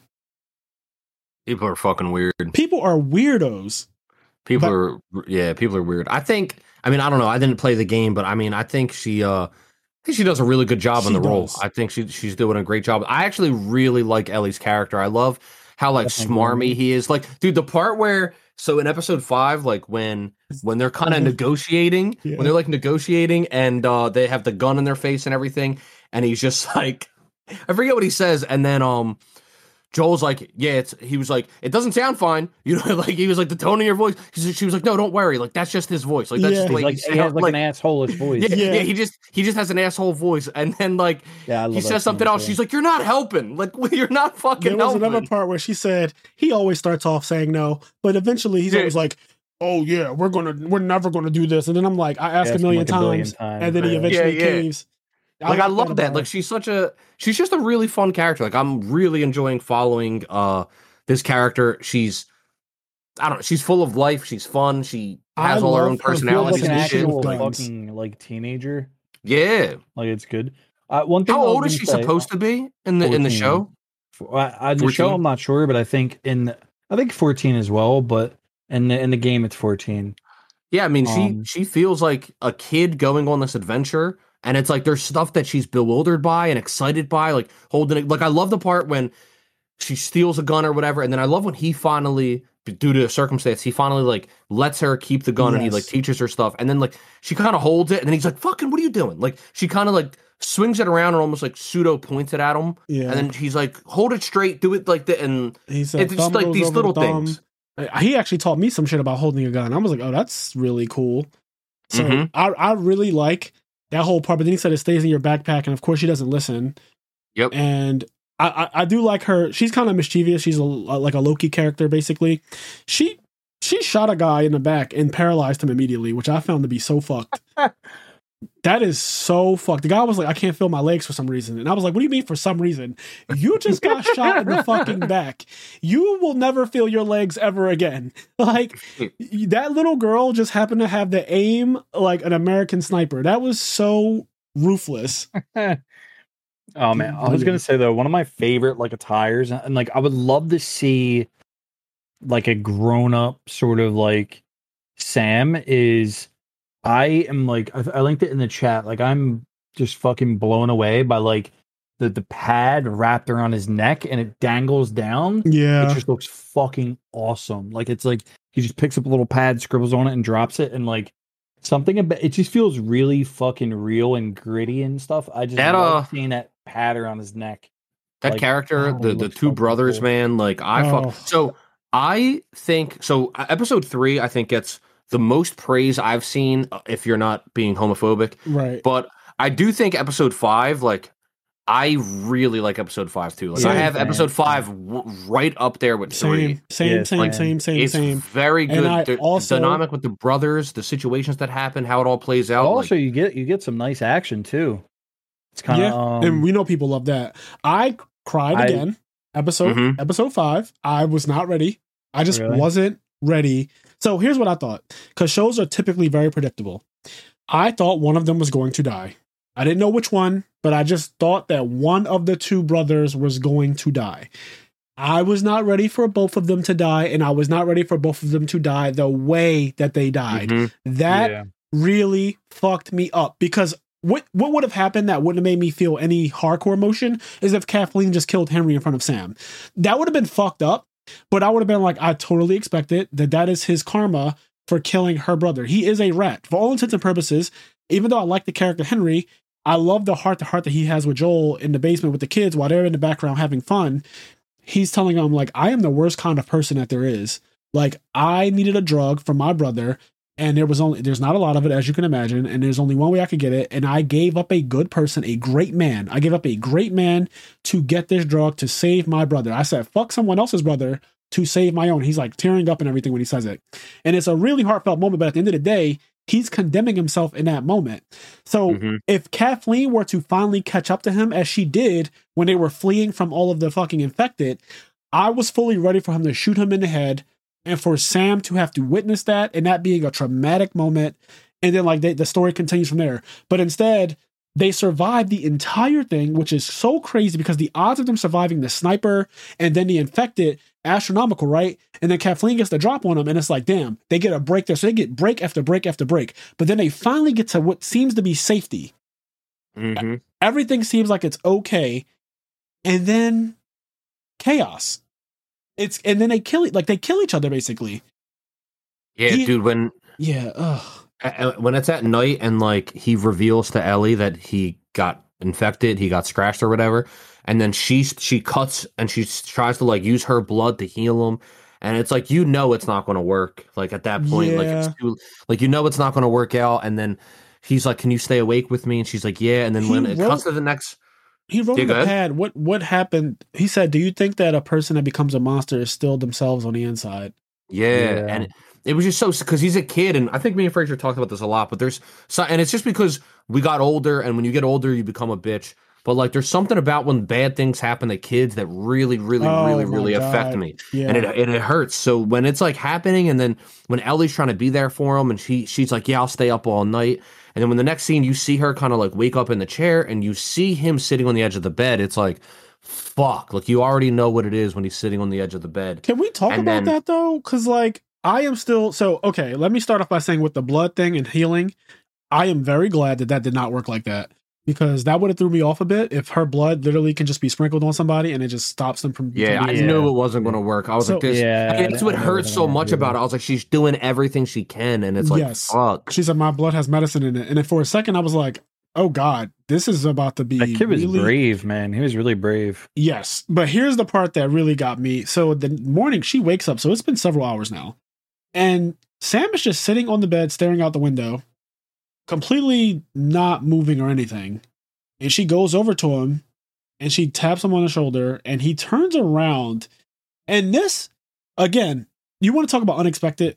Like, I, I, I guess other people, I'm sure that there were people, obviously, there's millions of people in the world who watched the show, but me personally, when I saw him sitting on the edge of the bed, I did not think that when she touched him that he was going to be an infected. I just did not. I, I don't know uh, if I'm an idiot. I just did not. No, I, think, moving, I don't think you're an idiot, but I just think there's there's multiple ways to interpret. I it? guess interpret it. Yeah, but when I saw it, because like I was just already dooming. I was like, this is so bad. When I saw him sitting on the edge of the bed, just sitting there, I was like, oh my god. I basically knew from the game, like they they pretty much did that like beat for beat. Okay. But um, yeah, I, your perspective I, is going to be way different. From yeah, it's like it's right? a little different. But when I saw him on the edge of the bed, I was like, oh yeah, it's definitely. But uh, yeah, it hurt, man. I, I can say I think I would have probably thought he was still fucked up because he was he was just like too stationary to me. He was too stationary. But here's what confused me is that he wasn't attacking her in her fucking sleep. It would be one thing if she woke up to Which, him.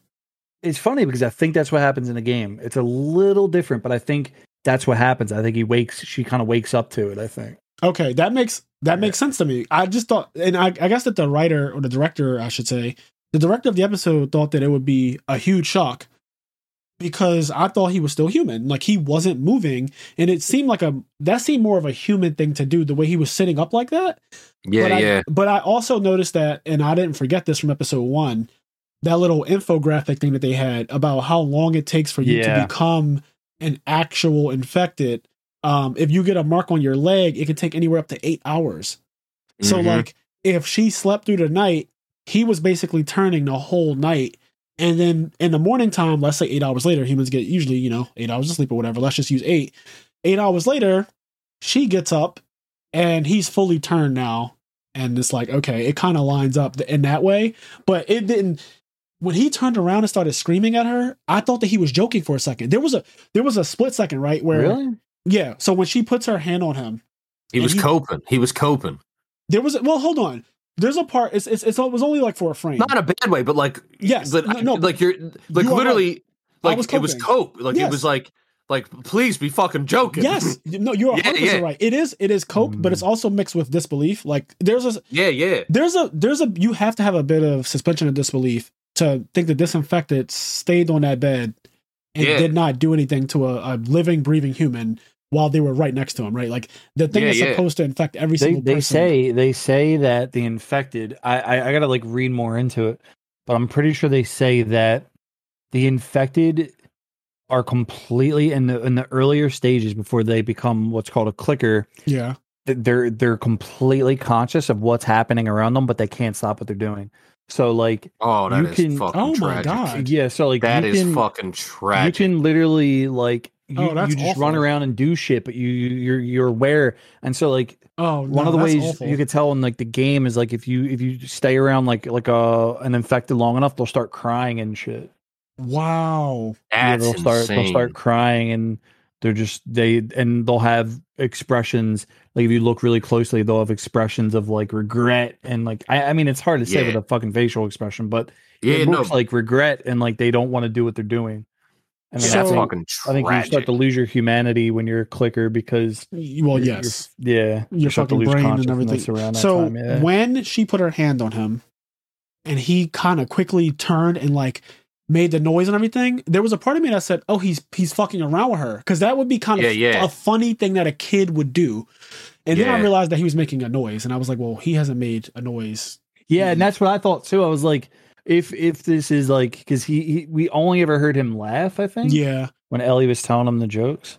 Yes. So when he um, when he um, like turned and he made that noise, I said, "Oh my fucking goodness!" He's actually he doesn't make noises too much, but when he does, it's a, it's a nice event. He's either laughing or becoming yeah. a fucking zombie. And he started attacking the her, and then they kind of like fucking tumbled out of the room together. Yeah. And I was like, "Oh no!" And he was fully. What's so interesting is how focused on just her he was.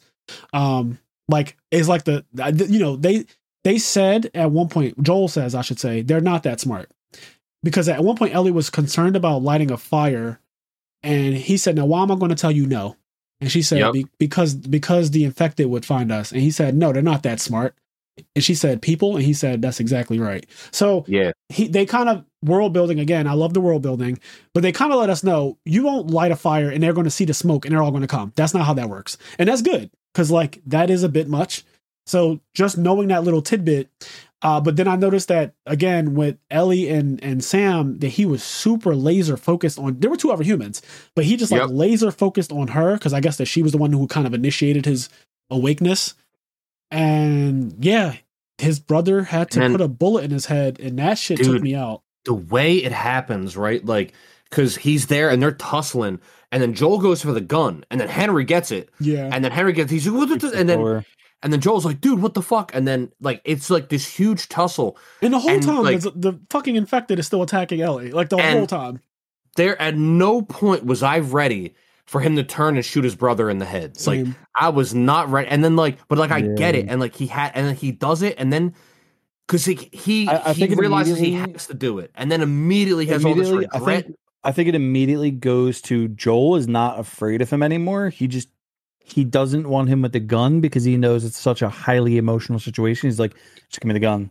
So, yeah, dude. It, yeah, it, I don't think Joel was afraid of him either in that moment. In that uh, moment, after he already killed his brother, I think that he was no longer afraid of him. But I do like, man, I like that they tell you what kind of person Henry is. Henry tells Joel when after they kind of get on good terms. He's like, I'm the most non-violent person you've ever met.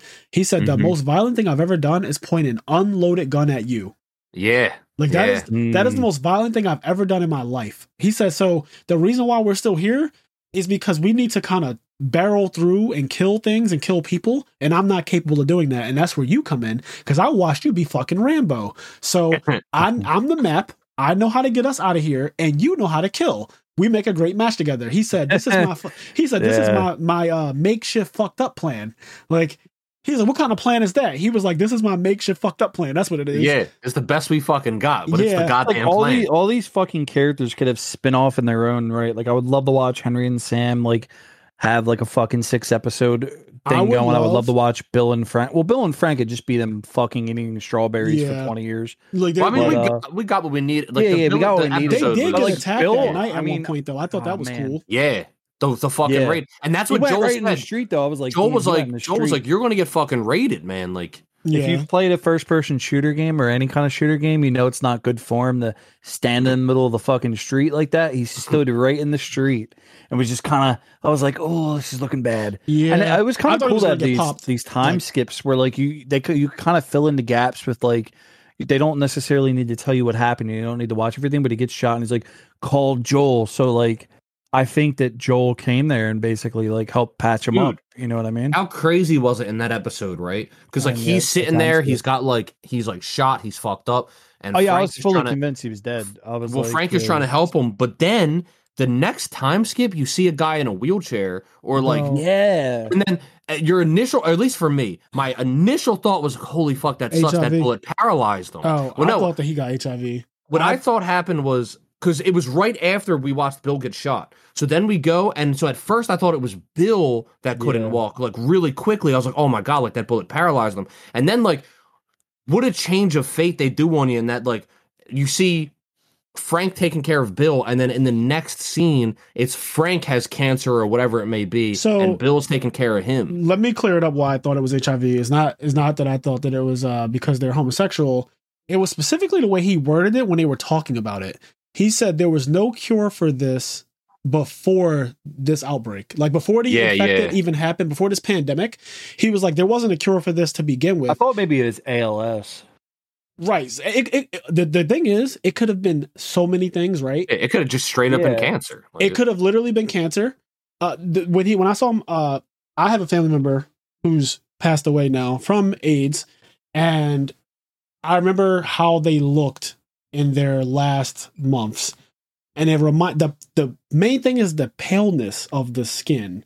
Mm-hmm. The skin just loses its color, and so whoever the makeup artist is or makeup people on The Last of Us, obviously these people are insane because the way they do the clickers and stuff is amazing, and that's not CG. Those fucking things are actually physical like costumes that somebody's in and makeup. It, and it was you that told me that they got the guy from Game of Thrones that or um that worked on Vecna. He did. He worked on Game of Thrones, Things, Game and of Thrones, Vecna. and Vecna. Yes, and I, I did. I was like, I don't see the comparison. You linked me fucking one image, and I was like, I oh. completely see the comparison. like, like, oh, I, there it I is. completely switched. I was like, oh my god, it's like, yes. it's beautiful how like similar they look. But but, but to uh, the topic at hand, when I saw the paleness of his skin, and this is right. I, I don't really know much about how like cancer patients look in the end. Apparently, he had was it Parkinson's? I think somebody said or confirmed.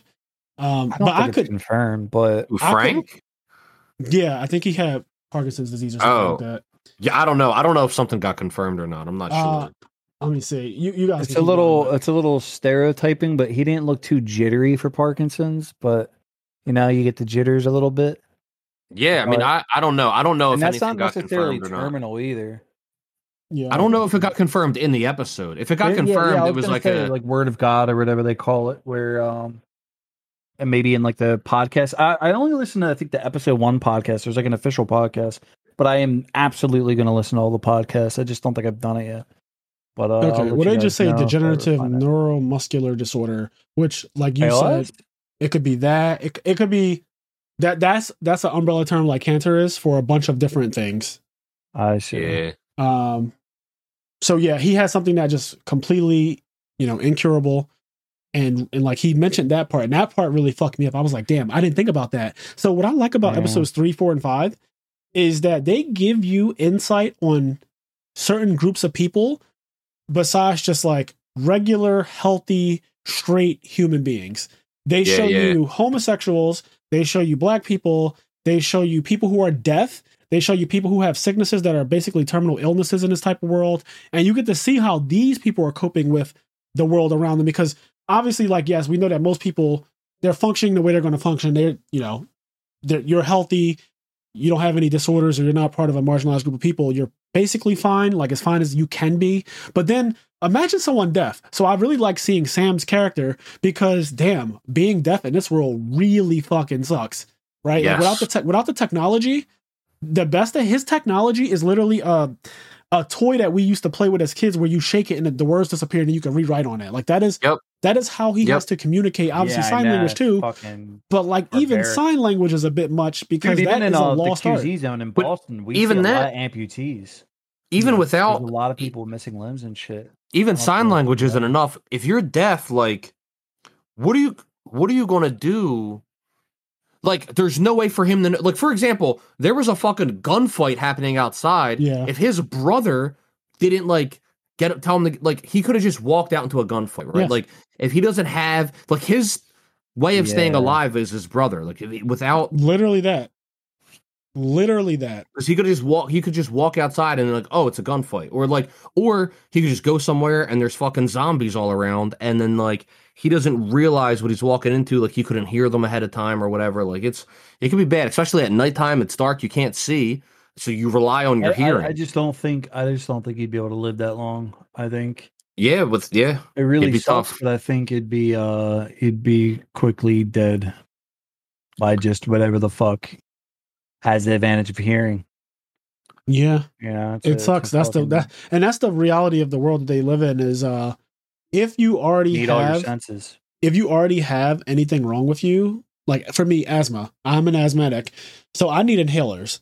And Henry already killed someone to just get whatever his brother needed to have his life be a little bit Mhm. better. I would need inhalers, which would also be a resource that is shrinking, and I I imagine it would be very expensive and hard to get after a while, if not immediately. And there are days when I really need my inhaler, and I could potentially die. Like I could We'd get you, potentially we'd die get from you not like a having it. whoopee cushion. We'd put like a whoopee cushion in your mouth and fucking squeeze it. You'll be all right. Yeah, like you'll it be just breathing sucks like so much. gas, but like it'll be all right. medicine just doesn't really exist the same way in these worlds and that that is something that we Except don't really pills. think about Except pills. We know that pills do. but but like know tho- what's- um, those are learned from the also everything is still running out though right like Well, no, no, Yeah, not yeah. pills because the um the, the guy in the QZ in Boston says there's a factory that make two things: bullets Oh. and pills. okay so that guy that's who's Yeah. still trafficking and you know yeah, so what's they, they do make pills. fucking crazy though. Like I would love, like you only got to do one episode, right?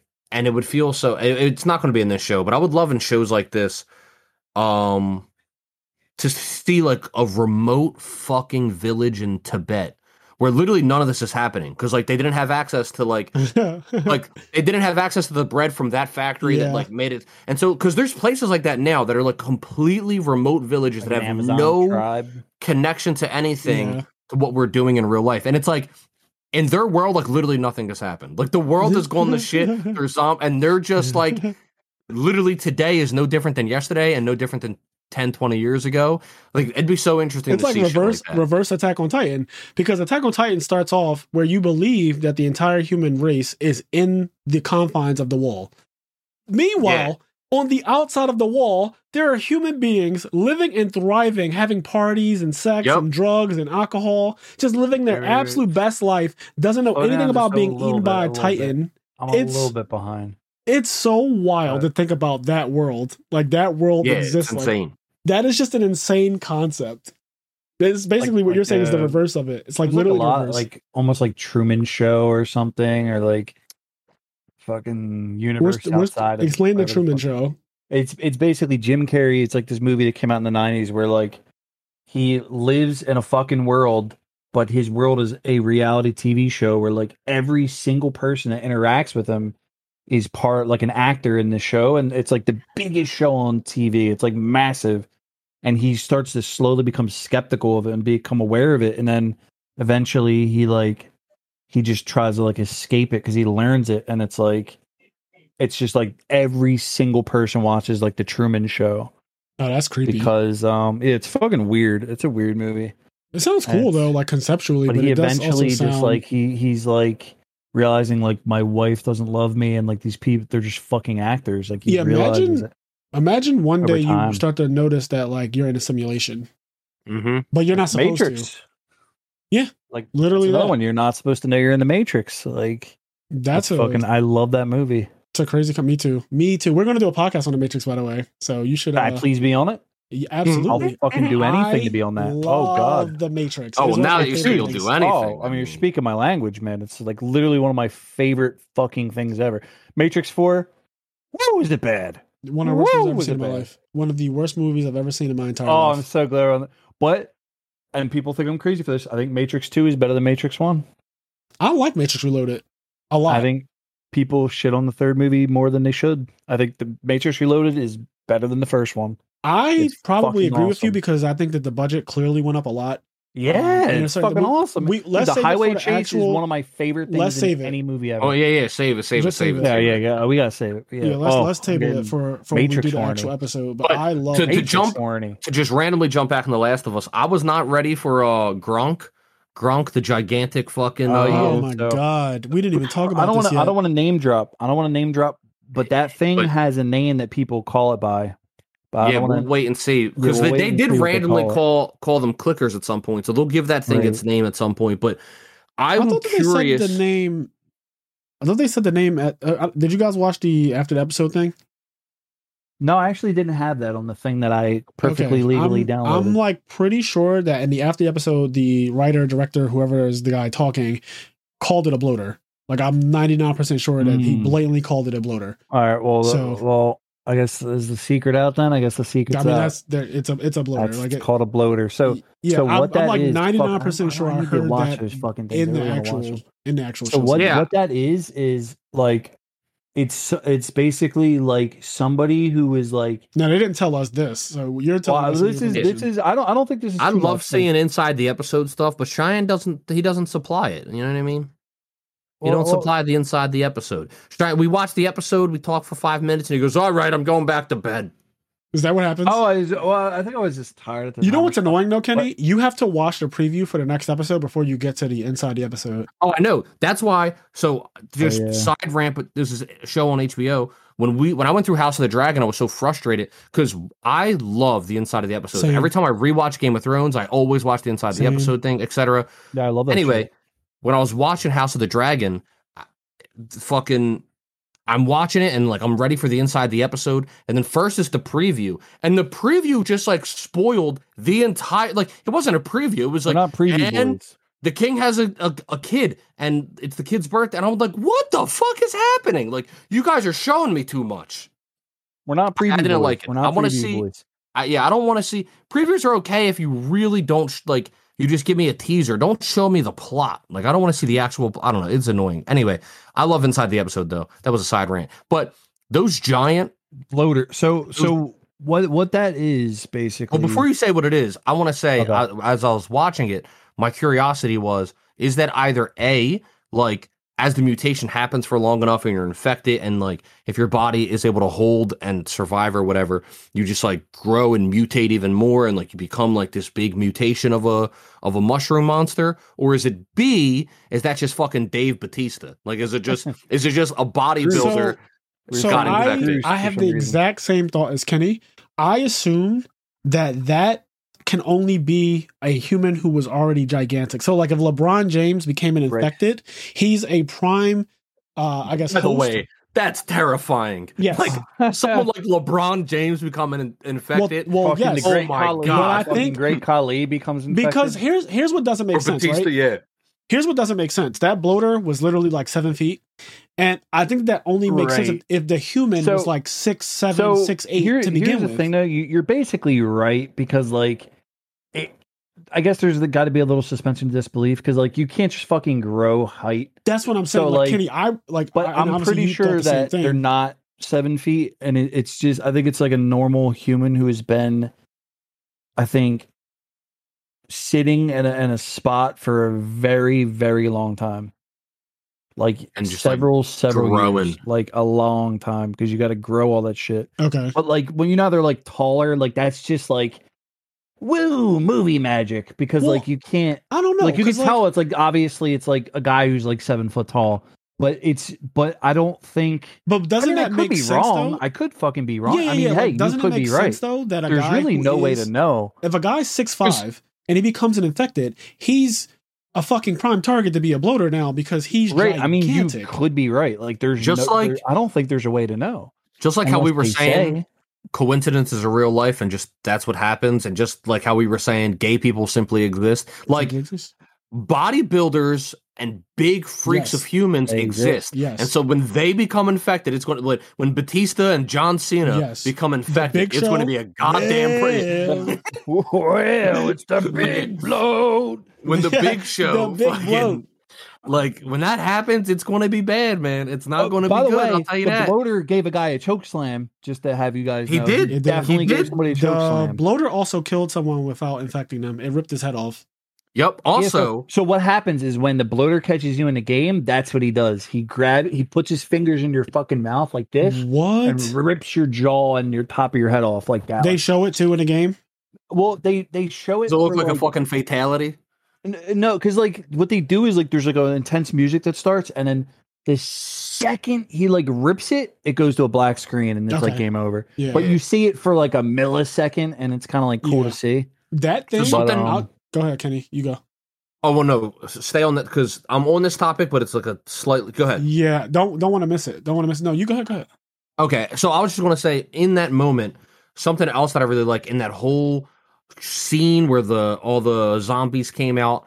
Um, I love the part where first of all, you want to talk about Joel having some aim. He's just fucking sniping Oh, out of out of this insane. world. Oh, man, But- American yeah. Sniper. Absolute insane. Bradley But Cooper. I love the part when um when Ellie she notices and it's so cool because I feel like she wouldn't have had this thought if it wasn't for their previous experience.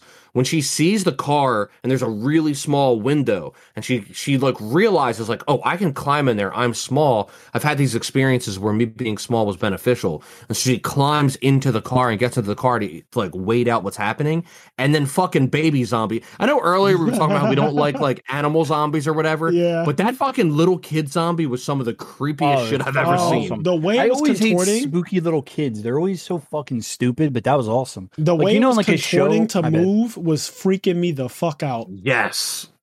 Oh yes, it was fucking nuts. What were you saying, Cheyenne? Like you know how like you'll you'll there'll be like a fucking movie and there's like an evil little kid. He's like, I've been a bad boy, mommy. Yeah. I fucking hate it. It's so corny. I hate it. But like the little kid, I was like, I was not expecting that because you never see a little kid in the fucking game. It was also Like, a little was kid awesome. Clicker of all things. fast, it right? wasn't was even like, just Yeah. like it wasn't just an infected. fucker. That thing was fully a clicker, and that that freaked me out because I didn't consider that. Like, oh yeah, I guess if a kid gets infected, this is what Yeah. would eventually happen. And this is what I mean. Also, though, if I don't know if that kid could necessarily become a bloater with that stature. Like, would it be a Yeah, yeah, yeah, yeah. like it she's so small like she was ellie size they were literally the same size and even if it did become a bloater it's like well that's not It'd not be like it'd be like a bloater, but it'd be a really small it's a one. really small like- bloater like a baby In the in the game, I'm gonna link a picture real quick. So I'm I I I'm not sure. Like I think it's fine to like we would have probably seen this, but they wouldn't. They might not have a name for it, or it might not be in the show. So stage one Well, if it's is something called. that's not shown yet, don't show it. but Just wait. I just wait I on think it. it's been shown. Cheyenne, Yeah, we're, we're going to do another episode. We're Yeah, going to do an episode when it, when the season's Um, over. Yeah, we're doing another episode so yeah, Yeah, when the season's over, we're, we'll okay. when the season's over, we you know we're going to talk about it again, and we'll see. Because here's the thing, right? That that was episode five. shown. That was episode five, and Right, like and that was the first time they showed us like a Hulk, a Hulk zombie. Um, you know, there's still Oh. going to be shit to make us go, holy shit! in the in the forward. game, you and you and Bill fight a Hulk. That's kind of a badass moment. It's like you and your boy Bill. You know, he's like, he's like, "What the fuck is that?" And you're like, "Oh boy, that's like it's the first time you see one." And Also- in, in that segment in the game with that, where like, because you in order to get to the house, you got to kill like 30 dudes, and then um, it's just not nearly as chaotic as it is in the show, which is in a good way. And there's also no big boy. There's no. What's- Uh, What's crazy is that in the episode early in episode four, they show the fucking ground move. yeah i didn't like and that. then and then she's like we'll worry about it later. And he's like this is a problem now. And that's when she was like no henry's a problem or whatever. She's completely like blinded by rage because like that's a fucking problem. The the this concrete is moving. Yeah. And so we knew there was like a ton of zombies under there but I, I, we didn't really know the full extent i guess and then when they go underground and they talk about the tunnels blah blah blah but when they go underground and the tunnels are empty what's crazy and then henry tells the story that like there were stuff down there but they got rid of them yeah um, I, I think Henry thinks that they killed them or whatever, but I'm so curious what actually happened because Me too. clearly they they somehow moved all of these infected somewhere else, and then they were moving underground and like trying to force their way out until you know, it eventually finally happened at the I end of episode five. I wonder what really went wrong with that, and I'm wondering if they're going to ever explain it. But like, okay, so Henry's under the belief that they actually got rid of all of the infected in Kansas City somehow. Yeah. And that the tunnels are cleared out. Because when he first told Joel his plan, Joel was like, "That's a fucking terrible idea. All the infected are down there. You want us to fight through that? Like, I'm not, I'm not actually Rambo, my guy. But yeah, he's like, yeah. no, they actually cleared them all out. And so we're just led to believe that's the truth because I mean, why would this guy lie? Why would he take us and, down in the tunnels if he's just going to? And when we go down there, there's like tension. We're like, oh, maybe there's a couple left, but there really were none Zero. in the tunnels they went Zero in. things were there, and then come to find out, there are literally thousands of infected below the surface, but not where you would think they were. I guess that they just all happen to be somewhere else. Another thing that's interesting is that we know the cordyceps fungus travels through the ground, underground, and like lays its roots and keeps on growing and spreading. It's all over buildings. You see it on the side of buildings and stuff. Uh, you know that they can communicate. It can communicate with itself through that. And so, I guess it's almost like a hive mind. Sort of yeah, deal. like in Kansas City, Fucking there's weird. an underground network of these things, and they all just why, came like, out steps at once. on it. Remember when on episode two when yep. they go into the courthouse or, or the uh, the museum, they fucking step on it and it's like dry. It's like yeah, it's fucking dry. It's yeah, this like one's dead, and fucking... that's another thing that they established for the world is that if you do run into some of the cordyceps fungus and it's dried up, you can actually step on it and agitate it, and it won't call a thousand of them. Uh, yeah. Uh, but I do want to say again, when they started running up out, out the ground in episode five, I wouldn't be able to do it. That I, I do I do not like in this world that the the fucking just I'm just called the zombies. I do not like that they are that fucking fast. Oh, they man. can rumble. They oh, can yeah, rumble. They are fast than in the and game. they and they hurt themselves to get to you. Yep. Like they literally were crawling over top of each other. I actually, oh my god, you guys got to watch the after episode. They show the actors, like all of the yeah, actors, they like taught them, right? Yes, they they they brought in the guy. From, put it on YouTube. They brought in the guy from Planet of the Apes who did like the whoever the guy who directed Planet of the Apes. So he's some, I'm sure, some renowned director. They brought in the guy who directed Planet of the Apes, and they had him direct all of the humans who are playing these uh, infected and show them how to topple over top of each other, how to run properly, how they should look Crazy. and act. And they all have on, like dancing. They all have on different prosthetics. Again, it's not all just CG they're like actually in these yeah, prosthetics yeah. and costumes and i found that to be really impressive and the budget for that has to be astronomical. Oh man. Oh my god. Just the budget that, um, like the the, the clickers and and shit like that really quick though the the bloaters. Yeah. I they, they don't really say this but it's it's like kind of self-explanatory. I don't think they ever will. Um i don't know if it's self-explanatory but basically like when they when they start to mushroom out like that and shit it's really, really, really fucking hard, and it's like resistant to gunfire. Well, you saw. Oh, yeah, I mean, we've like, we've signed bullets like barely, like we've seen yeah, bullets like, like um, maybe not bounce, but like damn near bounce. Off. Nothing happened shit. when Perry yeah, like, shot his assault rifle at the bloater. Yeah, well, yeah. That, that guy's just a big a big boy, but even the clickers, like oh, clickers shoot a clicker too. in the head. Yeah, it's like the the fucking. It's like it's almost like a scale type armor. It's like so fucking resilient to uh like small arms fire. That's annoying. It's like, trying that. to shoot an elephant with a regular pistol. Yeah, like you know, like pistols. You, you, regular pistols don't just work on. But elephants. if you have like higher arms fire or something like that, maybe like a something like a like a like a rifle, it would probably be a lot more effective. Yeah, but like, like I will uh, say, you know, like a, it look cool, man. It's I, not gonna. I, I do like. I do like the aesthetic of like the the, the like mushroomy zombies. Like Same in in terms of zo- like zombies or zombies, whatever. Like these guys are essentially zombies.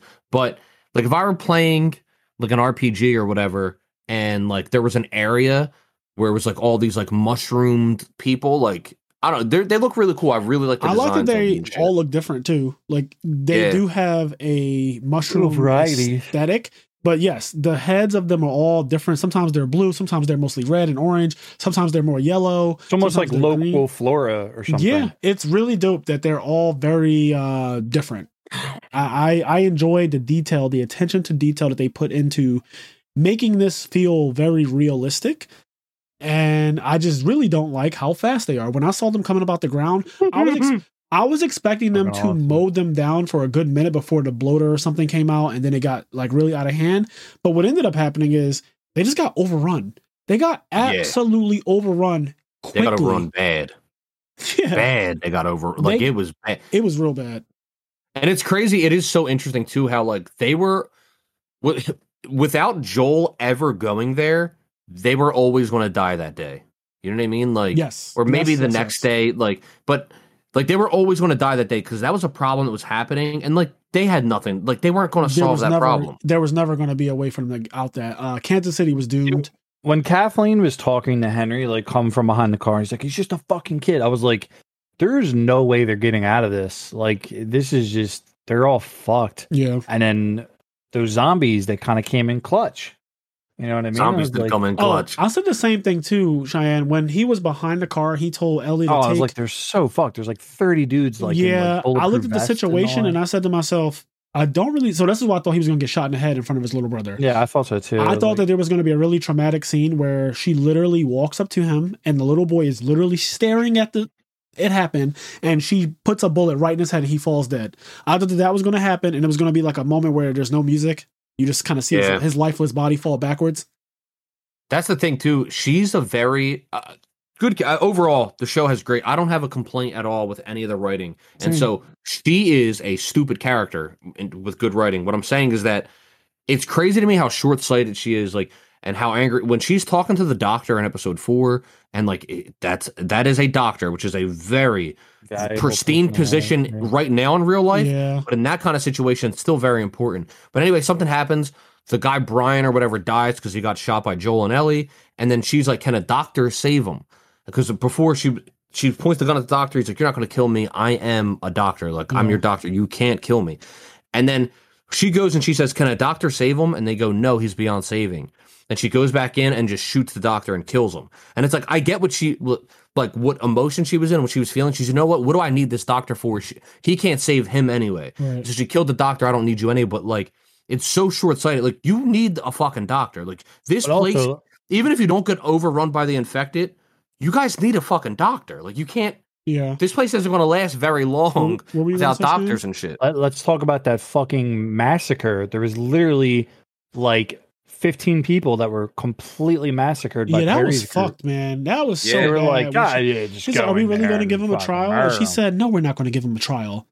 And she said, "Just burn him when you're done. It's easier that way." And she just It walks is off. I don't like- I don't like it, but I like it. The moments Yeah. in every show where you hear people screaming as they're about to be slaughtered, that should always kind of like makes your stomach turn. But I've seen it in a lot of different shows where you kind of just hear the sound of humans who are about to be killed or they know that they're going to be killed and they just start screaming. You see this stuff in like uh Schindler's List, things like oh, that. Amazing movie. Yeah, like where you know a ton of people are about to be slaughtered and they really can't defend themselves. And so they don't show the actual killing, but you just hear them all screaming. Like the girl, do you remember in Schindler's List? There's a girl in the red, like ha- the movie's in black and white, but the only time it's ever in colors, there's this little girl in a red dress a red, like a red coat that kind of wander- wanders around. But you don't even, because there's no color, you don't even know it's her. But later in the movie, spoiler, I guess, you see just like a crumpled body, but you would never even know it's her except the coat is red. It's the only thing in the movie again that's in color, Right. and it's you just see this girl in a pile of dead bodies, and it's just red, and you're like, yeah. duh. oh wow, well like there she is, like they killed her. Yeah, Cap yeah. So Such a good movie. really, really good seen it in a directing using that kind of uh using that technique where you don't need to show the slaughter because that's just unnecessary, but you you just kind It's of like your imagination makes yes, the slaughter. it's actually like, worse, honestly. It's like um Henry. Like we didn't need to see Henry shoot himself. It's like we know what happened, Yep. and he- Yeah. like do we really got to see like his body lay there and shit? I want to talk about before we wrap this episode up. Um, I want to talk about Kathleen a little bit. So we were talking about how she's a Karen and she's crazy and she's like making all these bad decisions and things like that, killing a doctor in this dystopia world and blinded by rage. I love the fact that she's super self aware about it. The conversation that she Yeah, yeah, has, yeah. She has this conversation with Perry when she goes back to where she grew up, and she says, "Have you ever gone back to where you grew up?" And he says, "No, I can't. It's thousands of miles away." And she said, "Oh yeah, that's right." And so that just kind of tells you that Perry's not from there. I like little things like that because again, this is a world that exists without Joel and Ellie. Like these people Mhm. have their own stories, their own lives, and they just kind of threw that little tidbit in there. He's like, "No, I haven't been. It's thousands of miles away." And she's like, "Oh yeah, I forgot. You're not actually from Kansas City, but she grew up." In that room that they were in. And she was saying that when it used to rain and thunder, her brother was the person that told her that this was like a bunker and nothing can get inside. He always protected her, always had her back. And so she said he would want me to forgive. And I understand that because that's the kind mm-hmm. of person that he was. I know that he wants me to forgive, but what did that get him? What did forgiveness do to him? And she yep. says, she's telling Perry, like, I get it that what I'm doing is not necessarily like the correcting, and it's not what my brother would want me to do either. Like he would want me to forgive, and I get it, but I'm just not doing that. So I want to find Henry. And then Perry says, I want you to understand something. Your brother was a great man but he didn't change anything. You did. Mm. So you mm. have my utmost loyalty forever. And I was like, because I couldn't get it out of my head how this random white woman who just doesn't look intimidating in any kind of way is running this whole military force. Like, I, I just didn't understand the dynamic of like you know, how you know, the I, thought, I thought is she too. in power. I, I thought the same thing, but then looking back on it with hindsight, it would have been so much cheesier if you had a woman like fucking Ripley from Alien, where she's like all stoic and strong. Yeah. It would have been. It would have just been. Well, that's just a, that's just the usual thing, right? Is that it's going to yeah, be somebody who usual is thing, militaristic. Exactly. So like it would have just yeah. been a caricature, and it would have it would have ended up coming off. Looking back on it, it would have made sense in the moment, but looking back, it would have just been some corny shit. But that we've seen a million times. Here's here's what is actually more interesting is that uh, nepotism still exists because her brother was the leader of the Revolutionary Army and she became the leader because her brother is no longer there. So it's like Perry, for all intents and purposes, could just be the leader because he is tech. He's the general, right? Like he is the guy with the gun. And so yeah. at the end of the day, the person with the gun is the real leader. Like I could really turn this shit upside. I could, I like kill military right coups, man. Yeah, like if, if he wanted to, he could just decide at any point. Yeah, I'm just going to kill you, There's and I'll just plenty of times in government's history where like the, the military, just for whatever reason, like ah, fuck that, we're just going to own this, and they take over a country. Yes. I mean, it's we've had presidents scary. that were literally like elite military generals. So, but yeah. yes, I thought it was really interesting uh how she said like I get that I am doing a fucked thing. And I know that I should have forgiveness. And I know that this is what my brother would have wanted, but I literally don't care. I yep. just don't care. Yeah, it's really good writing, man. Really good writing. Great characters, awesome writing, like awesome world building, the lore, like everything that happens. Like I, I still think two of my favorite scenes are from episode one and two when we get to see like the 60s and then when the outbreak first happened. But each aspect of this show has impressed me. Yeah. Um and yeah, I don't. I think we said this episode one, but now after episode five, I still must say that um I don't really have any complaints. Same. It's weird. It's like a fucking like pipe dream. Like I never thought there'd be. It was originally going to be a movie, which I'm fucking glad it wasn't. Oh, it would have been awful. Yeah, just put them in. Yeah, I think I also like, think it would have been bad. I, I think, think movies movies are just in no way possible of telling these like they're just never yeah, they're not long enough. Like yeah. it would have to be enough, yeah. the movie would have to be four hours long. It would have to be like lord of the rings long. Yep. but then on top of that it would still leave out so fucking much. Yeah you never then, look at, think about harry potter. Imagine if that was like seven seasons instead of like seven movies. It'd probably be so much fucking better. Well eventually that'll happen. I think that harry potter will eventually just become because harry potter is a cash cow to cash cow. Look at Hogwarts Legacy. It's going to be the oh, biggest dude, game. It is. It's going to. It's going to be right the biggest game of 2023 by far. Even if it's not I like so too. Even if it's not yeah. necessarily the best game. It's Elden Ring like last year. It's, it's basically. This, I didn't think. It, I knew it would be big, but I didn't think it'd be this big. It is really. No, big, you man. underestimate that. Under under like Star Wars and Pokemon is Harry Potter. You understand yeah. that, right? Like so, like. Zelda's coming out this year with another game, ever. and Zelda games are pretty big, but they're not even like slightly close to fucking the IP of Harry Potter. Like Harry yeah. Potter is just and Pokemon and all. Yes, Pokemon. Pokemon's the biggest. Pokemon is the number one. It, the biggest franchise ever. Yeah, it's the biggest IP in the world. But like, just fucking weird. It's gonna be the biggest thing, and it just it would really it would really be surprising if they don't eventually adapt Harry Potter into a season show, like a show that just goes through several seasons. Even if they don't, even if they don't actually call it Harry Potter, and it's just a completely different class of people that yeah. that have the four houses, so everything about the world is there, but it's just not Harry Potter. Like it just focuses. On I'm curious if they're going to do spinoffs of The Last of Us. I'm curious, like if they're going to milk that shit dry. And there's, I mean, I'm I'm good. It's good. I don't I don't give a shit at all. There's but, one uh, last thing I want to say before because I don't want to miss this, and then like I don't even care if people complain or not about things that we didn't talk about because there's just no way to talk about every There's possible thing. No way to talk, talk about it. Yeah. But there is one character that I do want to talk about just a bit because it really made me emotional. There's one thing, Tess. So I I called that Tess was gonna die. I didn't know that it was gonna be immediately after episode one. Like I did not see that in my bingo card at all. But what got me is that when she realized that she was gonna go, and she had the conversation with Joel about protecting Ellie, because he's at this time he doesn't he wanted to shoot the girl in her sleep.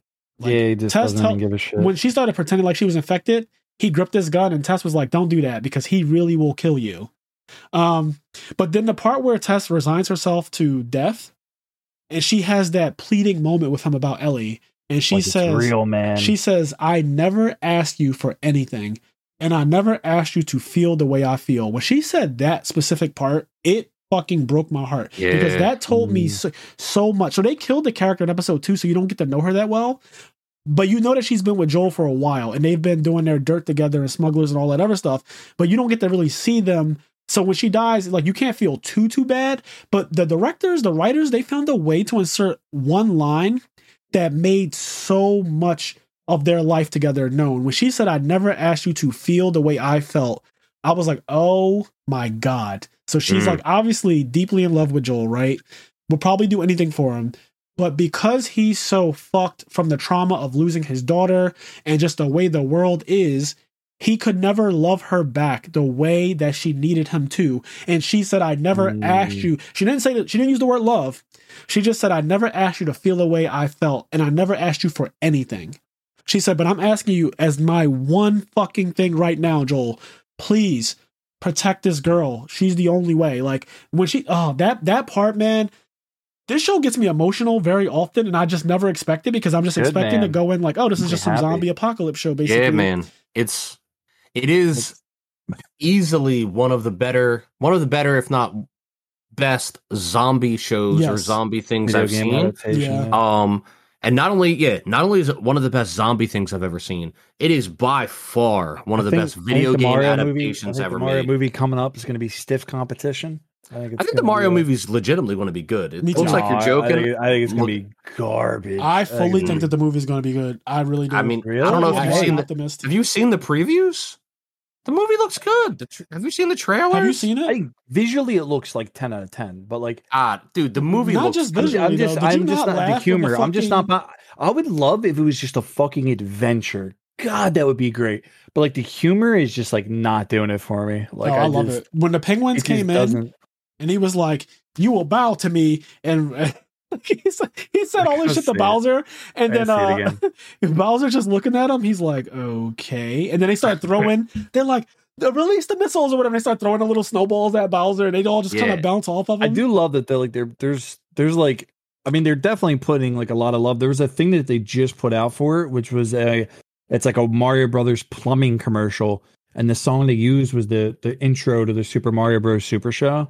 Yeah. It's like a whole animated commercial that they made, and like that was fucking Dude, awesome. It, I think like, it looks I'm, awesome. I'm it's silly. Mario is mind. silly. I think it's going to be really good. I think it's going to be one of the best video game movie adaptations I think that we've ever had. Terrible, personally, but I'm I'm going like, hey man, everyone's like, like, why do they have to make these things? Like, I'm not that guy. Like, I'm glad nah, they're making think... it, and I I'm gonna keep an open mind. I do think it'll be bad, but like, I'm gonna go in and like want to enjoy it. If you know yeah, I think bad, I think it's gonna be really good, but. If it is bad, mm-hmm. I will say it's bad when it happens because we'll probably do a yeah, podcast yeah. on it. yeah, like like, like I, I, still haven't seen the Sonic movies. Like I hear the first Sonic movies like pretty good actually. Well, that that movie's that no, but I didn't see the Sonic I've seen movie, the, but I've, I've seen the first Sonic movie. It is just uh, it's it's every other. My, the reason why I think the Mario first of all, I just think the trailers look really good, but it just looks like a really good, fun, silly movie. Like it's Same. it's not gonna it's not fucking one flew over the cuckoo's nest, but you know whatever.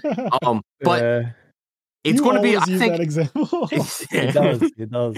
Like, I think it's just going to be this silly movie that's really fun and enjoyable and looks good. but because he knows I like it, or if you just anyway, your ass, I don't know it's um oh my god you guys threw me off oh the sonic movie the sonic i'm happy that it's not the problem that the sonic movie and a lot of other movies have the smurfs where they do like here's a crazy kooky video game cartoon character that exists in this world and they go through a portal and they end up in our world and it's just like oh sonic in real god. life world and it's just Did like they do that in sonic Yeah, it's just Sonic in our world, and there's a guy who has like problems with his girlfriend. Like it's just it's a why the, the movie is like it's already it's just, there.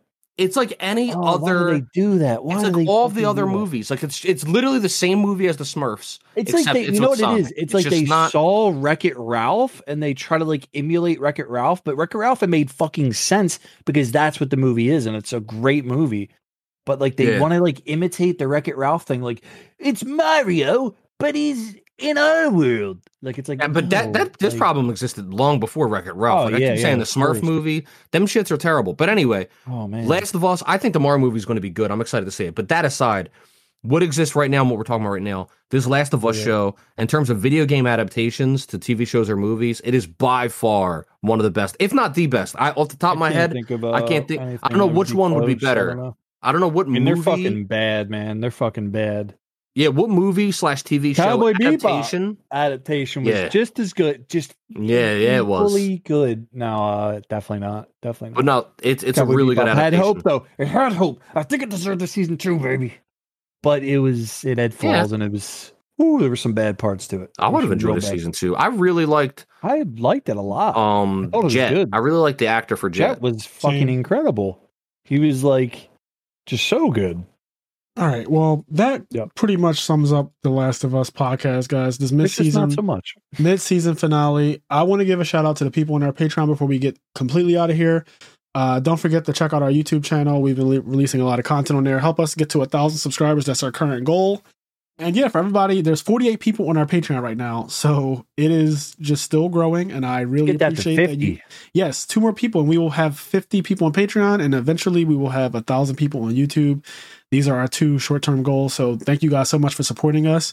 We really appreciate it. And without further ado, we have Connie, Austin, Leon, Quest, Garen, Xavier, Hylian, Dimitri Barnes, Vinny Casello, Giovanni Avalos, Alex Flamer, Ari Reynolds, CJ, WK Dad 1, Dan Varable, First to Home, Davis Fernandez, S. Akuma, Mitchell Nels, Midwest Gaming, William Shapiro, Dimitri Safirdis, Vince Marquette, Dallas Bailey, Roz Weiss, Nick Stango, Hunter, our two time national champion, Vincent Zen, Sarah Maria, Sunny Top Cup Podcast, Alex Ahern, Philip Campa, Jalen Haskins, Arali Melfi Slump, Chris Lynn, Jeff Luang, Wookie 159, Connor LK, MSW 2389, Edison Club, Kyle Batoho, Brandon Moore, Sugal, Nick, Eric, uh, Natha, Corey Fowler, and Omar Ramos. Uh, shout out to you, Omar, being our newest Patreon member.